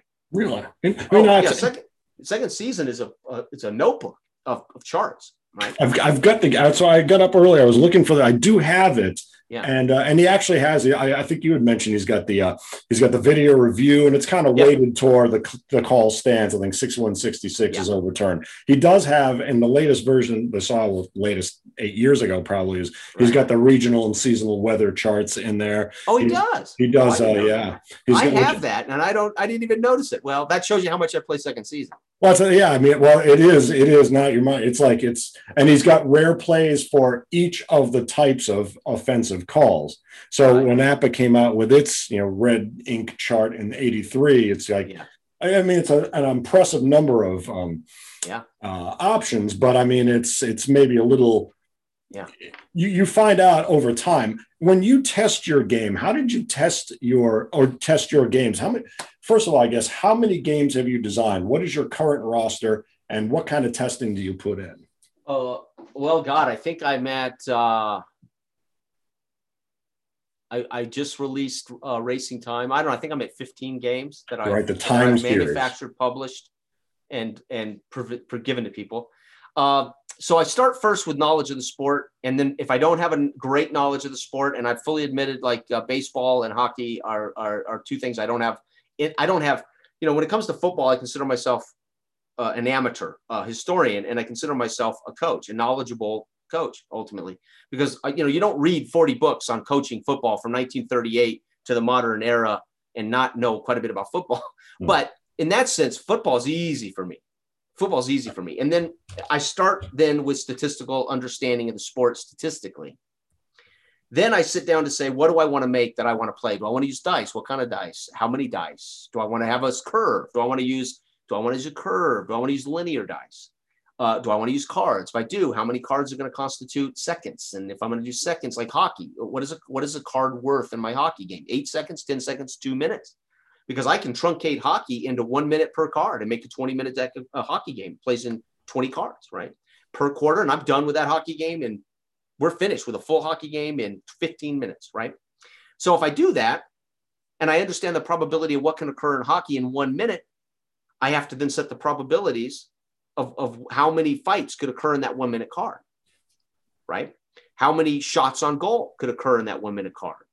How many, right? So then I have to break down the probabilities of what exists in a card flip. Right. Then I have to recognize, okay, I got that right. But the minute I pull a card out of the deck, I've just changed the probabilities right? So the probabilities with a fast action deck actually change with the, every time you throw a card away, right? Mm-hmm. Every time you discard, you change the probabilities. So you need to understand that. So my flash football game, I used to tell me this, it'll give you all the averages that you would expect from a pro football game when you look at the stats. But the game isn't based on averages. It's based on probabilities of the events of a certain amount of yardage occurring. Mm-hmm.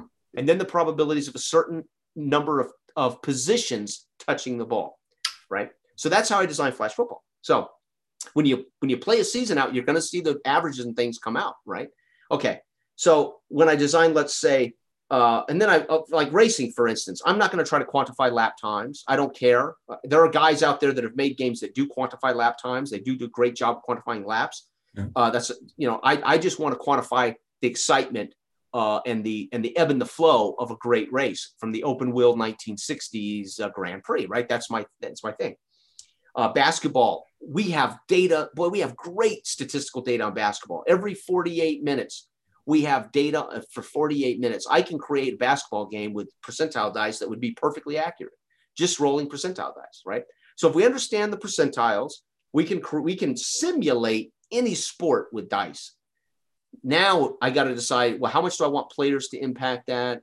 Then I have to have strategy. How does the strategy impact that? What's fun? Is it fun to just roll dice and say goal? or do I want to do I want to roll dice to watch the puck move around the ice? You know, so I decide, you know, my fast games, my time games, they're meant to truncate the game into very fast five minute games. So so we sacrifice tons of detail for for scores or for shots on goal or for or for total points or like the racing game for moving cards up and down the grid in a car racing game. Very simple. So I'm not trying to create simulators. I'm trying to create tabletop games that are that are palatable fun, simple to teach, but also that are um, that feel like the sport are, are the sport we want to imagine in our mind, right? I've said it before.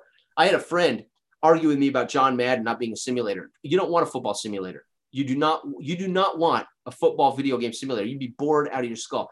Most people don't have a clue what goes into football on a snap by snap basis. They would be overwhelmed with what they do not know. right? Yeah. They know what they watch on TV and what the commentators have told them. They know certain things about statistical. Uh, you know, they have opinions. We all have opinions, right. but they would be they would be absolutely destroyed by the boredom of a of a football simulator. You know, it's it's funny. I, I uh, back when I started in 1979 I, I never played an organized sport. I mean, yeah. Um, but I got a game, uh, a fairly well written book, I thought, on how to play football, and it's pretty dry stuff. And I remember, if you remember the America's Game series, you know, all the Super Bowl winners. Yes, sir. Uh, Madden talked about going to see a seminar by Vince Lombardi, and he thought this is going to be amazing, all the knowledge. And he said they Vince talked about the sweep for four hours. They took a yeah. lunch break and then came back and talked about the sweep. I mean, just that's that it. one, you yeah. know. That's it and that's you know when people talk about Belichick, uh, you know, and the consistency Belichick's had, in my opinion, and I, my brother and I used to always have these wonderful conversations. We still do. You know, who is the best adjusting? Who is the best coach in history at adjusting at halftime? Who's the best coach at getting the best out of their talent? Who's the best coach at clock management? We love to have these conversations, right? My brother and I. You know, who who's the best uh, the best coach at acquiring talent or value? You know, all these great things to me, Belichick was the first coach that taught situational awareness to defensive players. And he, and he drilled it into these guys.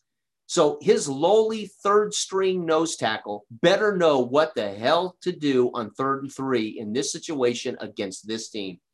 And I think that doesn't mean other coaches did not do it.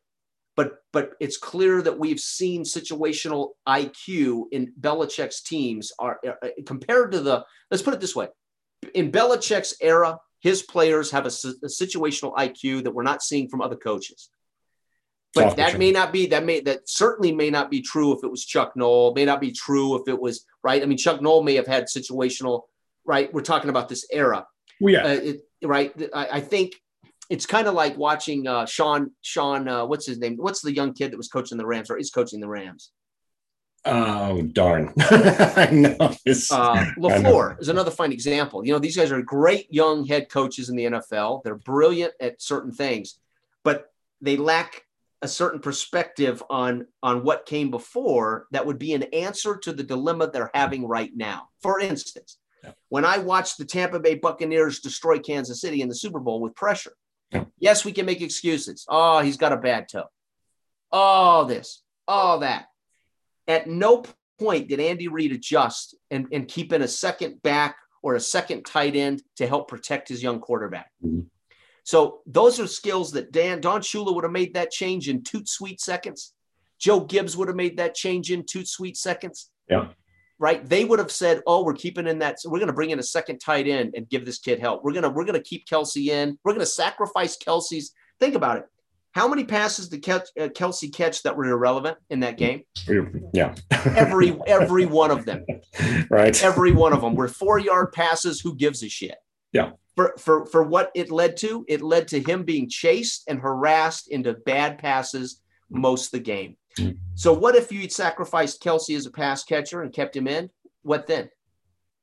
Mm-hmm. We'll never know because Andy Reid would not use traditional X's and O's. But now, you know, and it's also, I mean, you've got this committee. I mean, I, we've certainly gone past the era of, I mean, the Bear Bryant. The, I mean, you've always had assistant coaches, but I mean, in the past 20 years, it's gone beyond off the charts. I wonder how that affects. You've got all that information there and you're flipping through actual overhead game footage, but if you're not, how, how are more people not making better adjustments more often? Right. Well, they're making adjustments based on what the opponent is giving them. Hmm. Right. So you know, it's funny. Uh, every coach is different. Some coaches say, "Listen, this is what we do best. They're gonna we're gonna have to win this way, or we don't win. Hmm. Uh, they're gonna have to stop us at what we do best, or we're not gonna do it." Belichick always says, "What do they do best? We're gonna take it away." He hmm finds a way every week to say, "I don't care if they beat us running. They will not beat us with Tom Brady. Uh, I mean, with uh, uh, Peyton Manning. They'll beat us running, but they will not beat us with Peyton Manning." And he achieves it, and he's won how many titles because of it. Yeah. Now, granted, he's had help. Uh, my brother and I always talked about this. Name the best quarterback coach combinations in history mm. that were able to win Super Bowls without each other. It's rare. Brady just proved he could win without Belichick. Peyton Manning proved he could win without the Colts, right? Uh, but it's rare that Chuck Noll ever went one before Bradshaw or after Bradshaw. Right. Bradshaw never won before Noll or after Noll. Right. Uh, John uh, Montana never won without uh, uh, Bill Walsh. So it's it's remarkable how these things go hand in hand. Coaches cannot necessarily be successful. I mean, it's a handful, right? There's a handful of coaches who did. Weeb Ewbank, you know, won with Johnny Unitas and he won uh, with, with uh, Broadway Joe, right? You, Weeb Ewbank's one of the few guys who, and he also won two of the biggest upsets in history, right? Yeah. yeah. I mean, uh, not upsets. Uh, the 58 game was not an upset, but it was a great game. And then, of yeah, course, the upset game. Uh, so there's a handful of these coaches uh, that um, I think defy. Uh, uh, for instance, LaFleur. I'll, talk about LaFleur last year in the Green Bay game. Uh, so it's fourth and three. I think they're at the what 12 yard lines, fourth and three. There's two minutes to play. And he decides to kick the field goal. Okay. Uh, against the team with, with Tom Brady, down by seven. He's going to kick field goal, right? Mm-hmm. So his thinking is we're going to somehow stop Tom Brady in the next two minutes. We're going to get the ball back, probably around the 50 to the 55. And somehow Aaron Rodgers is going to make up 50 something yards and a touchdown to win the game. Mm-hmm. So he took the ball on fourth and three at the 12 out of the hands of the best quarterback in football. Right? Bad idea. Yeah. Bad idea. It cost him, in my opinion, cost him. Yeah, and again, it go, does it not go back to probabilities? I mean, if yep. you've got this person, you know. So let me let me let me recommend a, a, book, and I've talked about this on my channel, but let me recommend a book. Go, I'm sorry, go ahead and finish. No, no, that, that's just saying that you know, you know, you've got to understand what you've got and what the likelihood. I mean, the game itself is the probabilities. You don't, you know, the more you throw, the more you you threaten yep. to give away the ball, et cetera, et cetera, and, and situational, situ, you know, situational situations. Yeah. Yes. I don't know if you can see this. I may have to turn off my background. I know I hate when that, uh, but uh, we'll we'll throw this up in a podcast first and figure the rest later. this book uh, changed my view and my my uh, life on football. Matter of fact, this book came to me uh, shortly before I finished all of my production on Flash One. I can't. There it is. It's called Hidden Game. Hidden of Game of Football. Okay. And where people make a mistake is they see it, it talks about fantasy football at the top, a winning mm. edge for fantasy football. I hate fantasy football. I despise fantasy football. Yeah. I didn't buy this for nonsense about winning fantasy football. I bought it for how this particular group of people, Bob Carroll, Pete Palmer, and John Thorn, break down actual probabilities of who will score next and the probabilities of what a sack means, uh, what an interception means, etc. Uh, I don't know if you can get it now. It's probably out of print, but this to me changed uh, how I viewed football. Interesting. And, and, when I watch football, I never watch it now without going through all these probabilities. When I watch on a Sunday, I go through these probabilities in my head. So, if LaFleur had read this book, he would have known Guess who the next team to score was going to be, even if he failed on fourth and three? Mm. Yep. The Green Bay Packers would have been the next team to score, even if they failed on that fourth and 3 mm-hmm. because Tom Brady would have got the ball back on his own 12. They would have still had two minutes to play with three timeouts, and Tom Brady most likely would have been maybe just conservative enough that the Packers would have got the ball back anyway on the 45 or the 50, and they would have still been the, the next highest probability to score, right? So kicking the field goal changed the probability that the next team to score would be the Buccaneers. Uh, See, but he hasn't read this book. well, plus, and now you've also got the emotion of the game going on. Sure you, you do. so there's all that. I mean, that's yeah. the under pressureness kind of a thing. Oh, but if you just ask me, if it's Johnny Unitas fourth and three in the big game, yeah. Uh, and I'm looking, I've got a quarterback that I, I have all the faith in the world in. I'm not taking the ball out of his hands. And I'll be honest, here's the other reason. If he fails to run for that or he fails to complete a pass for that, he has to live with it for the rest of the offseason. Dave LaFleur is going to have to live with this the rest of his life that he took the balls out, he took the ball out of Aaron Rodgers' hands. I mean, you know, I'm, I'm going to get, you know, you say what you will about Bradshaw. I mean, he's the, one of the greatest big game yep. quarter. They're going to talk yep. about his TD to interception ratio, but when you saw him in that 78 season, you know, and I still think Super Bowl 13 yeah. is one of the oh. top 10, despite all the great games we've had, but all that Hall of Fame talent, I mean, from the coaches down, you know, and Bradshaw, yeah. and you've got the questionable interference call, and you got this and that, you know. But I mean, Bradshaw. That's football. That's yeah, football. Yeah. Yeah. You know, listen, you got to, again probabilities, and you factor it in. That's a cost of doing business. Listen, that game. Listen, that game. I mean, how many Hall of Famers were in that game? Fifteen. Something like that. Yeah. Fifteen or seventeen Hall of Famers were in that game, right? Yeah. We're talking about Frazier Ali. Yeah. Legendary teams, legendary game there's just no question. Now, when you're watching it in 78, you're just rooting for the Steelers and you're going, boy, thank God we're three, we've won three times. We got our chance on our four. Yeah. But when you look back, you have real perspective on what that game, what, who those guys were, what that oh, yeah. was. It's unbelievable. It's easy to to hate Tom Brady right now, right? I love him. I I, I do too. I, I look back one day and go, you know what? Damn.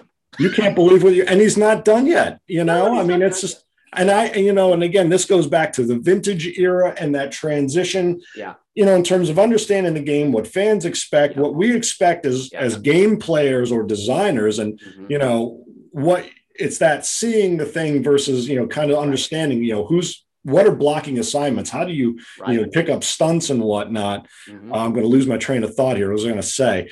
Um, darn it. That's okay. That's okay. Uh, you know, it's it's got to do with um, with um what I was going to say, you know, with Staubach was, I mean, even coming back in that game. I mean, he was whittling away at that. Yeah. Uh, darn it, I lost my point. Uh, was so you were talking one. about the uh, recognizing the 78 Steelers and parity big playability of Bradshaw and parity and and so what what fans say thank you you know in terms of you know the game feels slow but there's a lot of art and going into that like the old boxers go yeah. back there i mean you know a real box fest versus a tyson is just like done done yeah. done you know brady is defying in belichick too that entire we're going to enforce that uh, 100 teams out of 101 are going to make the playoffs there're yeah. going to be three wild cards next year something like this and yeah. you know but but but really when you see something that legendary and how do you even put that into a game? I mean, he's like yeah. special, the, the Tom Brady show. That's it. Well, and how do you, and how does anybody uh, uh, knock Terry Bradshaw's TD to uh, interception ratio when most quarterbacks of those eras had poor TD to interception ratios? That's, you know, Ken Anderson was the best pure passer in that division. Unfortunately, the Steelers existed. Yes. But, but again, Ken Anderson had the luxury of what? A system invented by Bill Walsh and Paul Brown uh, and Ken Anderson, uh, you know, had the luxury of Bill Walsh's so-called West Coast offense, who was technically the Midwest offense, right? The, because you know he brought that to, or I should say, Paul Brown and he perfected it in actual, uh, you know, Cincinnati. He just took it to the West Coast and won Super Bowls with it. So uh, uh, that's a benefit of changing of the rules. It's a benefit of the changing of how the game is played, and a benefit of changing how, what you ask your quarterback. And, and I told my brother, I'm not a big Andy Reid fan. He's a horrible game manager, horrible clock manager. He is a genius X's and O's offensive guy. And Andy Reid, to me's greatest claim to fame is he made Donovan McNabb a pretty dang good quarterback. Hmm. Yeah. Right. And I don't dislike McNabb, but let's face it, that's how he trained, how he worked with this kid to play within this certain system. And he threw the ball 70 times a game when no one would dare throw the ball 70 times a game is pretty, that was pretty remarkable feat.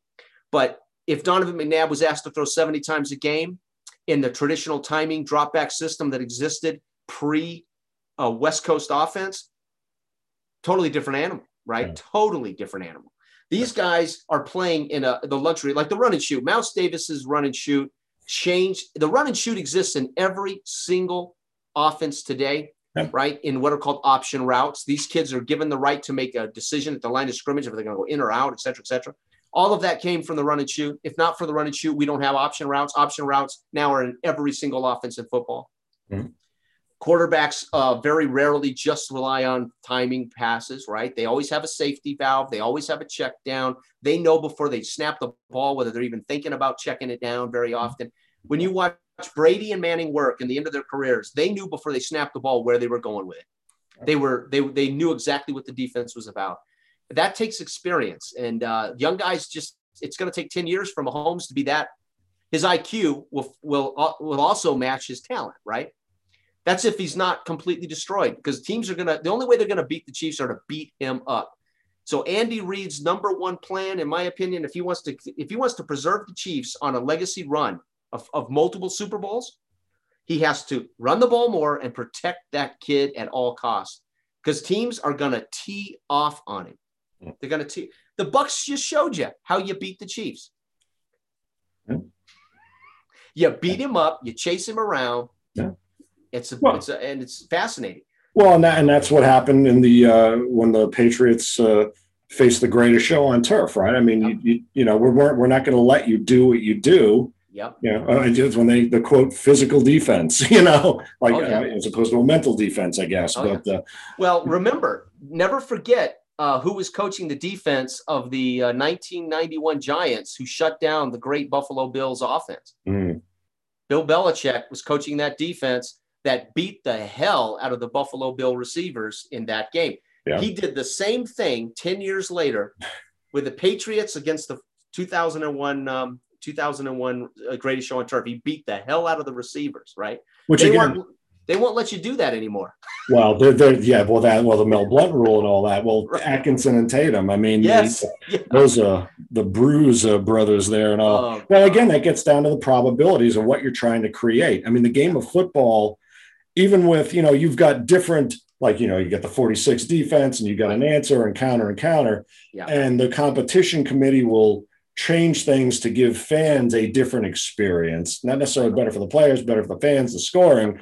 But, you know, there's really not that much difference. And so when you, again, you go back to a gridiron, Yeah. uh, you know, grids on turf or those games, just let's get the uh, an experience here right. it's really it's agnostic of team or era to a set a degree right, So what Grid Zone does that boggles my mind is it Mhm. captures the essence of the X's and O's matchup.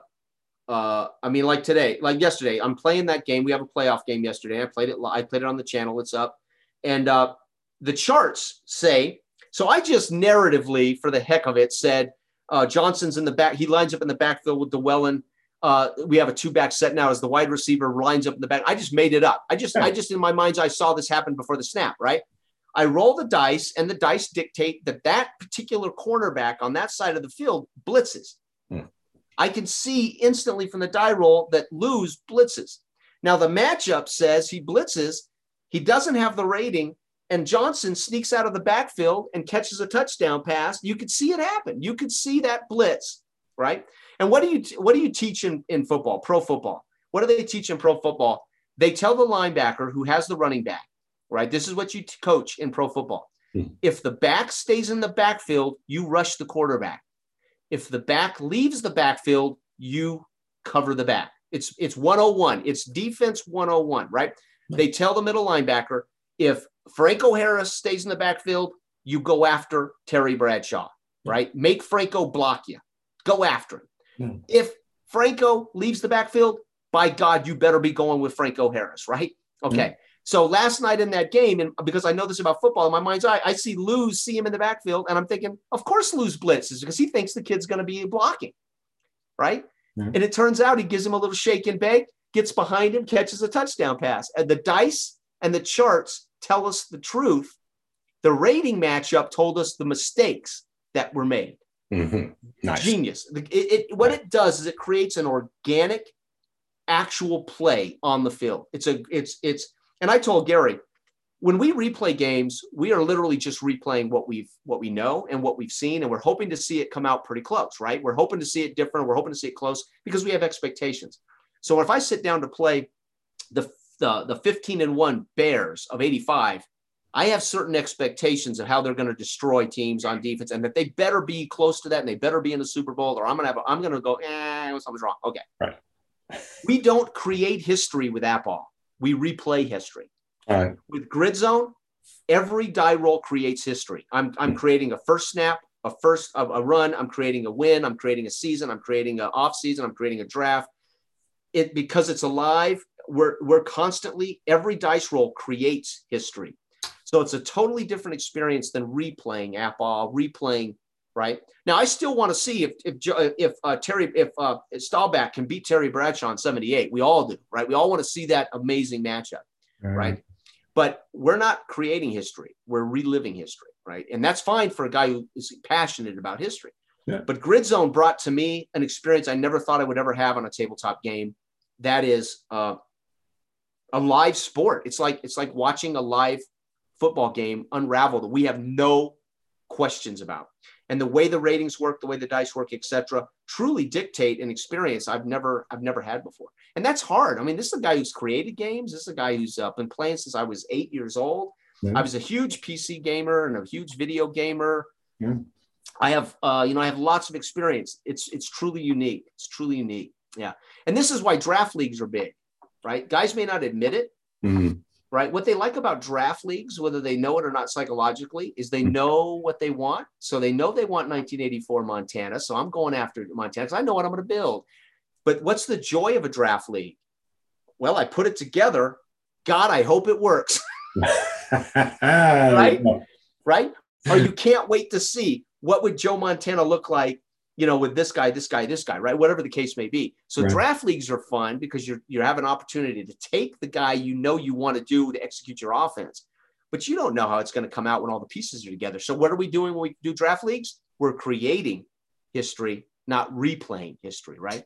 And everybody knows that. I mean, everybody they may not say it the way I say it, but everybody knows that, right? right, right. You guys that play draft leagues clearly understand. I don't know if you play draft leagues. You guys just play.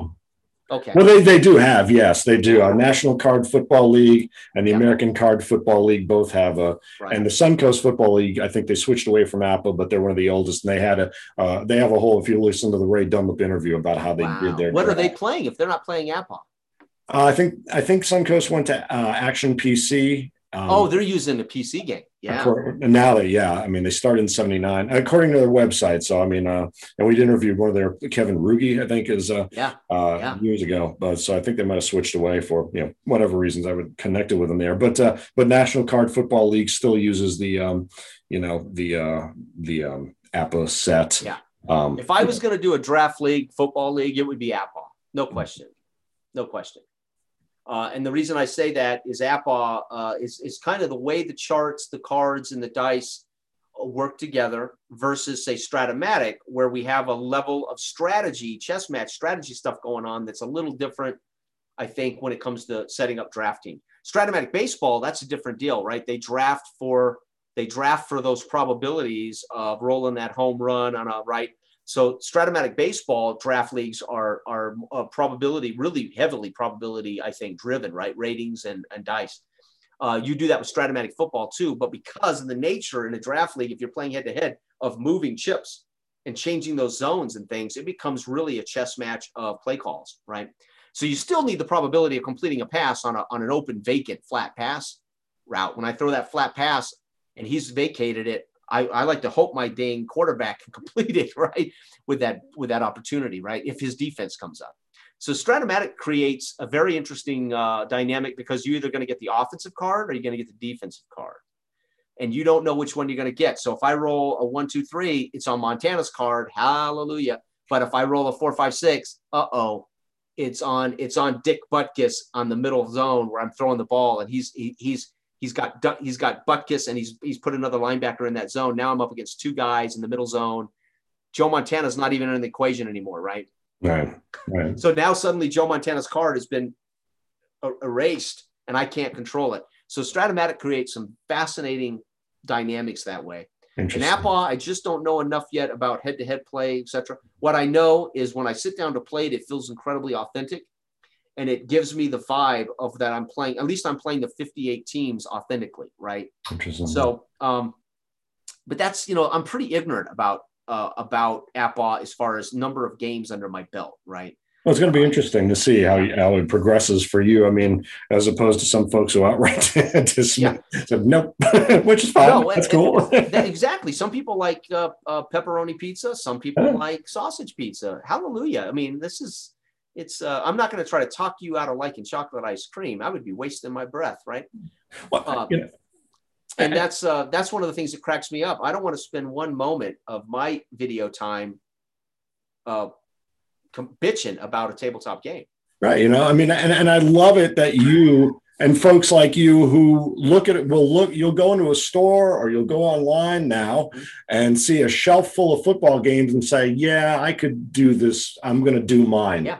Yeah. That I love, you know, that's, Yeah. that's the beauty part of it. Keep them coming. Keep them Yeah. coming. You know. and, and uh, every one of them uh, they all have their reward and they all have their benefit and they all have their fans and uh, it's it's uh, uh, i was dead serious when i played APBA and i looked at APBA uh, again i hadn't seen APBA since i was 29 years old uh, i played two games with my buddy at the bar at the house we were both mesmerized by the charts having those no we had never seen a football game that said hey man you're now inside the defense's 15 yard line Yeah. and we were like dang, now we got real red zone defense. We actually see the effect of the red zone. Um, Yeah. We actually see the effect of the tight field. Yeah. And, you know, you can knock that stuff. People can knock that if they want to, but it means something. Yeah. Yeah. It means something, especially to somebody who plays, watches, studies statistics, right? Yes. Um, you know, I've got another great book called the uh, Pro Football Prospectus, and it uh, breaks down. Uh, this just breaks down the 1998 year. Hmm. And somebody says to me, uh, Terrell Davis is a Hall of Fame back. Yeah, sure he is. Pretty remarkable back in a short period of time. What he achieved. Uh, but Terrell Davis, if you break down Terrell Davis in the long run of Mike Shanahan's Denver Broncos rushing performances, Shanahan over a 15 year period had 20,000 yards rushing. Every back that played for Mike Shanahan got 1,500 yards. Okay, so we talk about scheme, Yeah. but we also talk about offensive line development. We talk about offensive line scheme, et cetera. Not just great backs. We talk about you can't, you can't, the thing that football cannot do well statistically mm-hmm. is tell us where the offensive line meant the most versus the back. The back is credited with all the yardage. We don't actually have a way of proving it, right? So the Football Prospectus has very interesting breakdown of statistics. So it breaks down what the Broncos did on third and one or short, fourth and one or short over the course of the season. It'll tell you how many times they ran the ball on third and one or short or fourth and one or short, goal line situations. They converted 38% of their third and fourth and one runs, right? 98%. So what does that tell you about the Denver Broncos on third and one or fourth and one? They were guaranteed to get one yard. Yeah. I mean, they had that that that synchronized. They knew what Yeah. they were doing in that situation. They were absolutely guaranteed. Now, was that a combination of Terrell Davis and Howard? I think Howard Griffith was a brilliant fullback Hmm. and that great offensive line, all of that, right? Plus John Elway at the helm, right? Said, okay, fine. All that's legit. But if I made a football game and I wrote up the Denver Broncos in 98 and I had a rating that said on third and one or fourth and one, they get the, they get automatically get the first down. Do you know how many guys out there would scream at me? Right? This is why I tell you, you don't really want a replay game because we know who wins every replay game. Yeah, that's it. And that, and that's what going back to the 50s and Dick Seitz, as I've gathered from all, the Yeah. folks we've talked to. Because I mean, you've got an incredible what this game, what what APBA does have is it came out 10 years of APBA football came out before Strat-O-Matic and the Yes. baseball came out in 51. So you've got guys who've been playing this game 60 years. I think they know about all the Yep. other games on the market, you know, and and and uh, and uh, also And that's to- my argument. Today, n- if I discovered APBA when I was 12 instead of Statis Pro football, there's no doubt I would be playing APBA and I would have never stopped playing. Yeah. Period. Yeah. Uh, no question for me. and like I said, and that's the basic set. I could care less about the master set and- because I'm looking for I'm looking for simulating first down, second down, third down, fourth down against whatever base defense, and and the index works for me. The ratings work for me. Uh, can I start a different guy at halfback, fullback, etc.? Can I can I manipulate some of those numbers?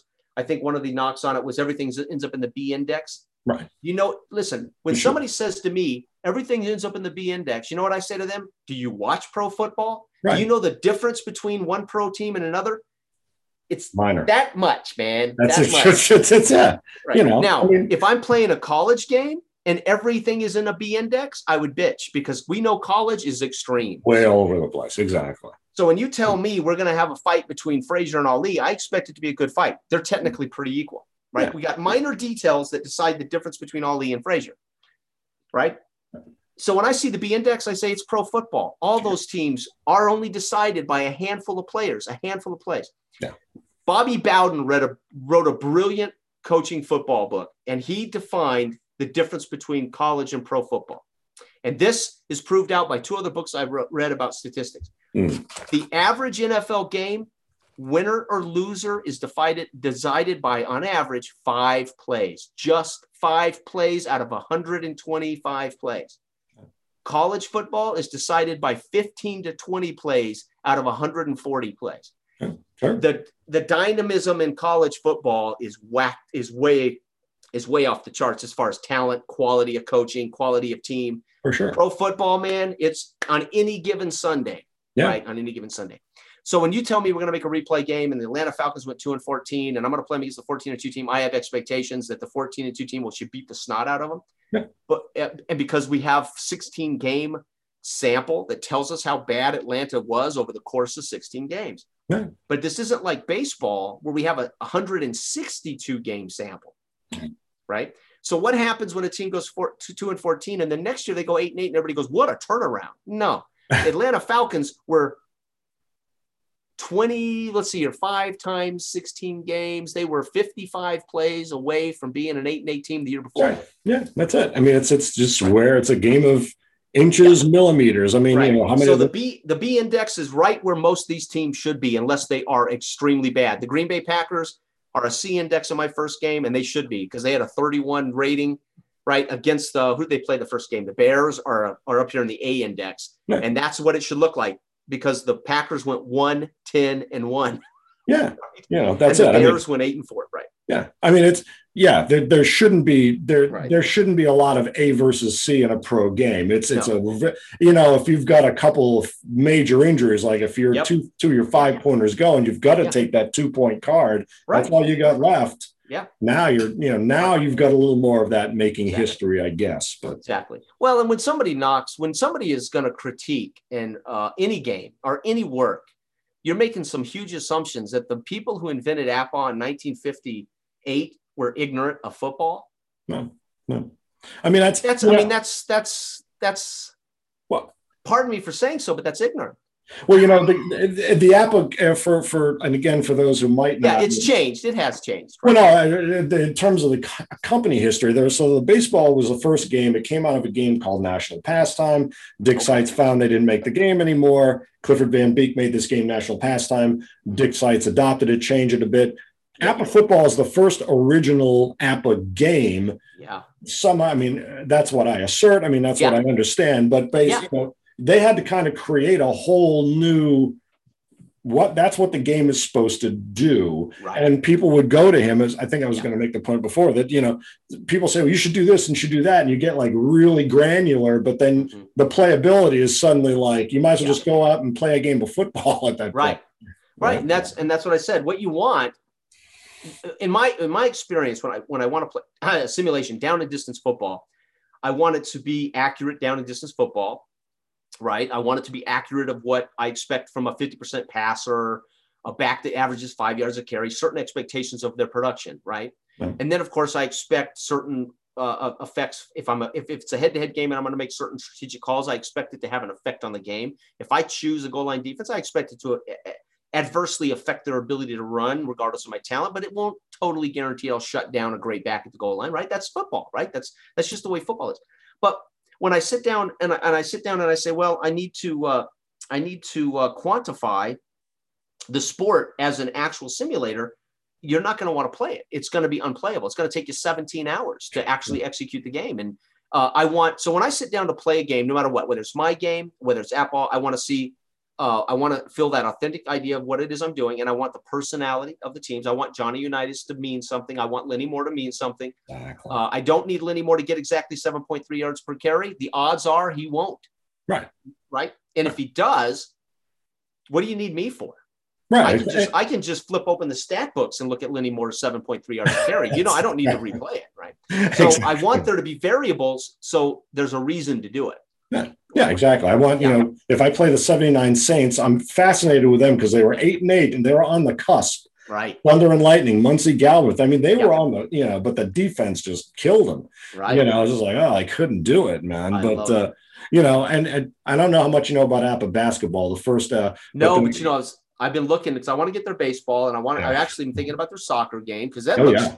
that looks remarkably innovative it plays really well. There's some demos. Yeah. We actually, uh, yes. It looks really innovative. Like so, I, I, most of my dollars are going to be going to APBA on the next next few right. months or years, nice. right? And, and I remember I was just thinking this because I just ordered a basketball game. I haven't yet played it or debuted it, and I'm thinking, dang it, Where is APBA basketball? I thought they have to have an APBA basketball. Well, that that's the funny part because you talk about not wanting to over simulate. Or the first game apparently was uh, the big joke is that it never you can't finish. It's like my school. I went to the University of Central Florida. Our nickname was "You Can't Finish."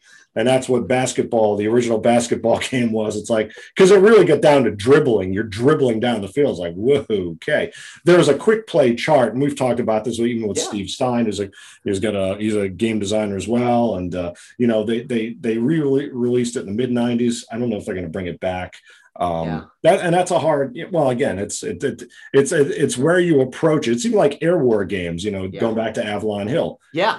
You know pilot to pilot game or squadrons of planes or right. you know the right. entire bomber group you yeah. know you know it's it's where you want to start and what's your intent. And we need them all. We need them all because i even i'm in different moods. The other day i had 20 minutes. It's second season express baby. This weekend it's going to be APBA baby. So it's about time. It's about also what I'm in the mood for. I mean, listen, we don't eat the same thing for dinner every night. You know, we don't. Uh, there's certain things that we need variation, and I think gaming is legit. It's for every. We need to have all kinds of different math methods. The thing with tabletop sports, there's a sac. We sacrifice time for details. When guys can nail details and not sacrifice time, that's special. Grid Zone achieves that in a, in a special way.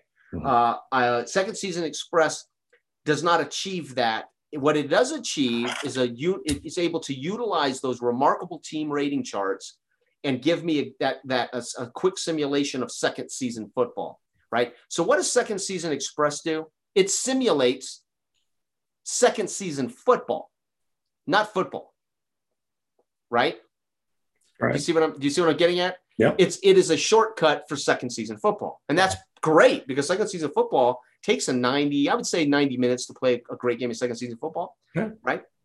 So second season express right. is designed to simulate second season football to get you to the fourth quarter or to get you to the the overtime whatever you want to play the, with the full sim right so it's designed for that purpose i'm one of the few guys on youtube that's made 50 videos actually just enjoying the shit out of second season express ah, nice. for what it is right yeah. but it doesn't simulate football it simulates second season right? Yeah. And I would argue Grid Zone actually simulates a sport that we've never seen before, and it does so in a way that's remarkable. Uh, APBA is a replay game. Uh, again, I, am certain it's a strategy game, but until I play more head to head, I don't know how much strategy exists in APBA, right? right? Now, with the Master Edition, I think there's a ton of strategy introduced. Right. Right? Am I guessing right there? Yeah, I think, yeah, that's, yeah. Yeah. Because you're adding blitzes and screens and draws and all kinds of stuff. Yeah, and there's, there's an audible an audible option and things. And then, of course, you know, there's a lot, and there are a lot of innovations that are out there yeah. too. We're going to be. Uh, oh yeah, don't you don't you love the community when when fans fall in love with something? It's amazing what we get from that creativity. It's really remarkable. Yeah, I mean, I love you got to love the fans of these games because they make the games that much better. For sure, for sure. That's yeah. Well, that, that Jason, this has been an uh, man fantastic conversation. I think oh, that's a great place to to to tie this one off for now. I cannot wait to watch you with APBA and all your games. Really, I mean, you've given us a lot of food for thought in terms of games to try, yeah. uh, compare against. Uh, so a great reading list. Yeah. Uh, great. Well, I've got a lot, but uh, we'll stop with just a couple there. The physics of football is a must if you want to understand the real physics of whether Dick Butkus is a man out of time. No, I mean these athletes were every bit as good. Was Jesse Owens any less a great sprinter? Right. Was no he? way. No way. No yeah, there way. are certain things that you do. Bradshaw, as I understand, had the fastest four yep. 4.0 on the team. Yep. So, you know, I mean, there's all kinds of. You know, the irony of Bradshaw is he had to overcome his own head coach, in my opinion. Uh, yes, that's Chuck the... Noll was a genius. Chuck Noll drafted an unbelievably talented. I mean, that first draft produced eight Hall of Famers uh, in that that couple of. I think uh, yeah. his seventy four was it. 74 is the one you got Swan, Stallworth, Webby, Lambert. It's, plus Shell is a, a free agent. Yeah. Grossman's a free agent. Yeah. yeah. And then he took all those pieces and put them together. And uh, and and and, and uh, honestly, I don't think Bradshaw even had the confidence of Chuck Noll until what? That's yeah. The yeah, I mean, let's face it. He had to be. It was seventy four before Bradshaw got really any kind of real opportunity to be the starter, right? And they were well, they were well, yeah, well, they they had him starting, and then they in seventy four they sat him for Joe Gilliam, and oh, they, right. they, that's actually one of the uh, great of football lives is Terry Bradshaw. You talk about. Uh, you know, we always talk about artists and their kind of mental, you know, struggles with the pressures of the game, but uh, Bradshaw in particular. But he's got the four rings to prove it, folks. Yes. So whatever. Oh, I love Bradshaw. I love Bradshaw as a man and as a football player. That's Uh, you know, we used to own a photography business at the Broadmoor Hotel, and we would shoot all the conventions. And Bradshaw came in uh, and did one of his motivational speeches for some convention one year. Wow. Holy cow, genius! Uh, this was probably 12 years ago, uh, 13 years ago. He's funny. He's it's remarkable how smart and how funny he is. You know, he plays the all shucks guy really well, but he ain't stupid. He's No. far from. You don't get where you're at and be a stupid man, nope. Nope. right? That's But right. I love Bradshaw. Are you kidding me? But the Steelers, this is the thing. I've said this before. I, the Steelers Raider rivalry, for instance, it, you can't, you cannot be legendary teams without legendary opponents. Ali is nothing without, uh, without the Frazier fights, without Right. the Liston fights, without the Ken Norton fights. With, you know what I mean? Where would Ali be if he fought a bunch of no-name scrubs? He wouldn't Right. be Ali, right? Where would the Steelers be without the Dolphins and the Raiders? Where would the Raiders finally be after? with- I mean, 76, thank God the Raiders finally won, right? It justified their success. yeah.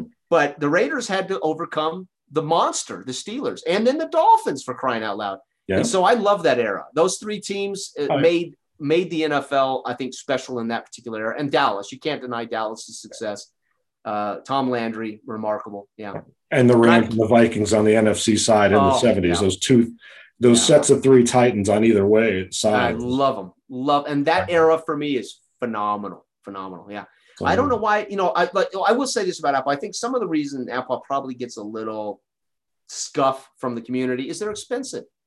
Yeah, well, there's certainly, yeah, that is, um, that Yeah. has, If you could get APBA seasons for $19, there would be so much love for APBA. I kid you not. they're, they're doing some lights. I just got my, uh, I just got my new, uh, box of cards here. I was going to do an unboxing video, but I was ranting about it. And well, it's fake. It's already open. So there's my, uh, they did the, uh, they're doing Oh. with some, they do light sets. So they, and they still do these, uh, generic, they're doing some generic cards. So, Oh. um, you know, Okay. you, you, it's just like, the Oh, that's lineman- So genius. got- So, you're having you have an A quarterback. So you just grab the A quarterback. Well, no, I think this is for like folks who didn't have statistics. So you, Oh. uh, well, well, there were some other things too. I mean, there's a lot of ways you could work the system. I remember in, in the 2000 edition, the 99 season, they had three generic cards. So if you had uh, like your lineman or anyone who didn't have a stat, whether that was a lineman, you know, and you know he gets a fumble, Yeah. Recovery or something, then it's just it's a flat, you know, non-statistical representation. They had a generic, I think, for the the running guard backs or something like that. I, Okay. got to go back That's to, it. but in any case, So yeah. how much do you play APBA? Um, well, I I dropped the website for about five years, and I'm just getting back into the. Um, I did a few replays. Uh, My best replay, I think, talking about the '70s, was uh, the '70 Raiders and '70 Cowboys. They only met once in the regular season, Yeah. never met in the Super Bowl, Right. and uh, it ended up a four game, four games Cowboys, three games Raiders. Incredible. Wow. Yeah, Love it just Love it. Yeah, That's you know what's happening with me is when I play the fast games, I do I try to do full season replays. But when I play games like APBA, I have to scratch and say, how bad do I want to play a full season of, of because it, it will take me years to complete 58 full. oh yeah, So and I'm I'm determined to do it, but then it's like, you know why? I could just enjoy playing the playoffs. I could just enjoy playing the great. So you know, I got to be careful not to marry myself to this of idea of playing the full 200 game season or something, right? And see that's And, the uh, thing. Why are you, you 72 game season, whatever it is. And uh, Yeah. meanwhile, yeah, if I was retired, what the heck? I probably would do it. When I see Greg Barrett, he's he's Yeah. whittled his thing down to such a because he was a you know military analyst, so he's you know Yeah. getting things done efficiently. He's got you know it's mission control. He's uh he's Captain Kirk there, and he's got the games down about an hour or fifteen, hour twenty, hour God, that's thirty. amazing. you know, um, Well, I watched. He was. I found his videos Yeah. before I discovered yours and a couple others, and he uh, he's the one that reminded me. You know what? I really liked that ball, but I I, I ended up giving it away when I moved. So I went out and bought it, and uh, his his videos literally inspired me to grab APBA again. Yeah, nice. and nice. and Dave Gardner's hockey inspired me. Right. Uh, and I said, you know what? Obviously, the the universe is telling me get APBA, so I went ahead and snatched both of those. there you You go. know, when the universe tells you, brother, don't fight it, right? Don't fight it. That's right. That's right.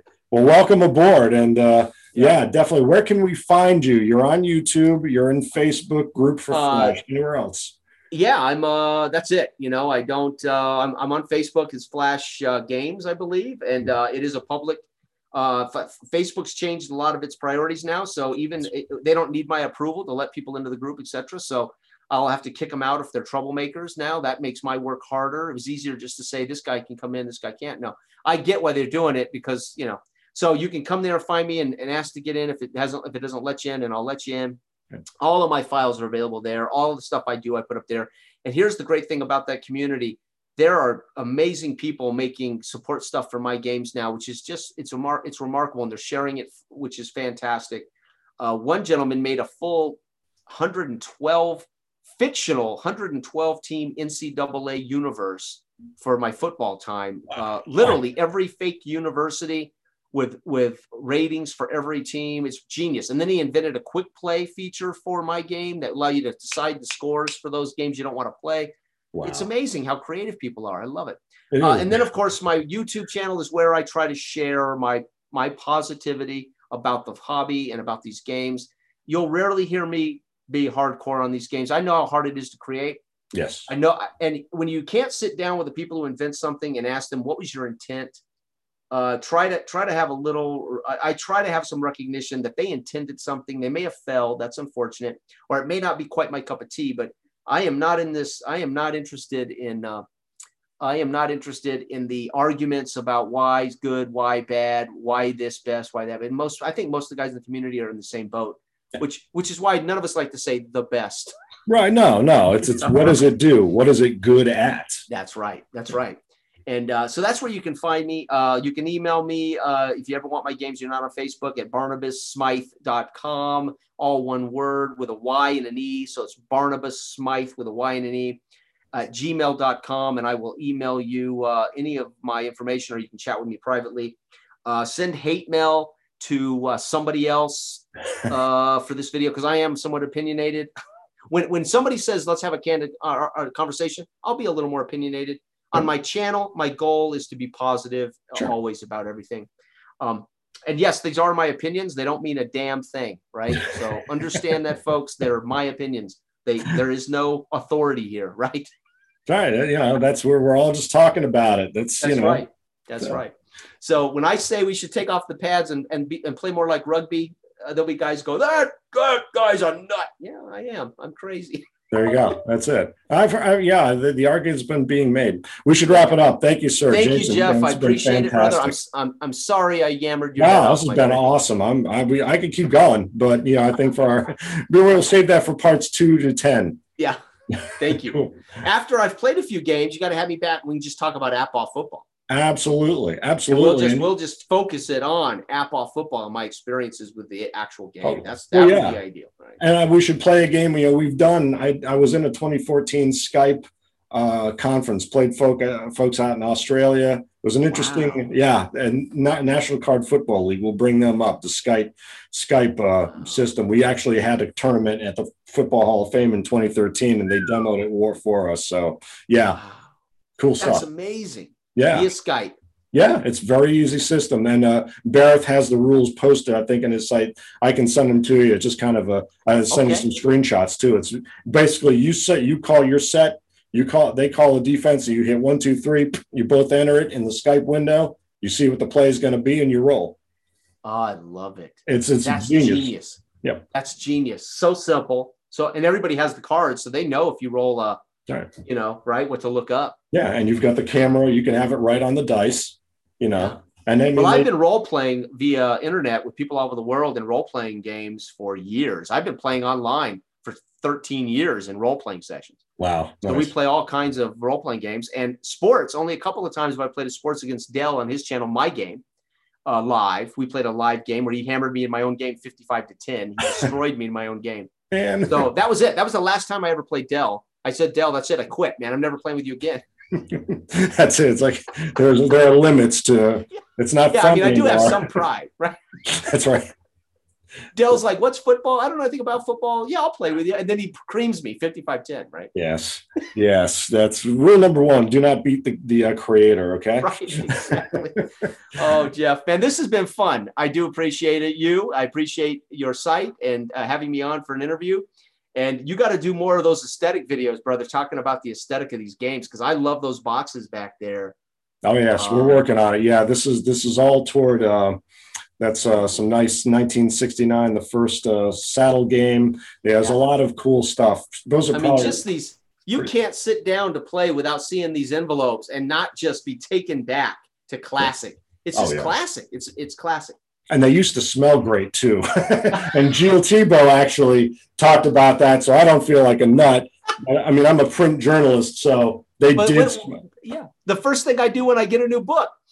That's it. Enjoy the smell, baby. That's right. That's right. right. I mean, it's part of the whole thing. That's awesome. Thank you, Jeff. I'll let you go. Right, it's, it's, probably midnight where you're at. No, we're, we're out here in Jersey. We're fine.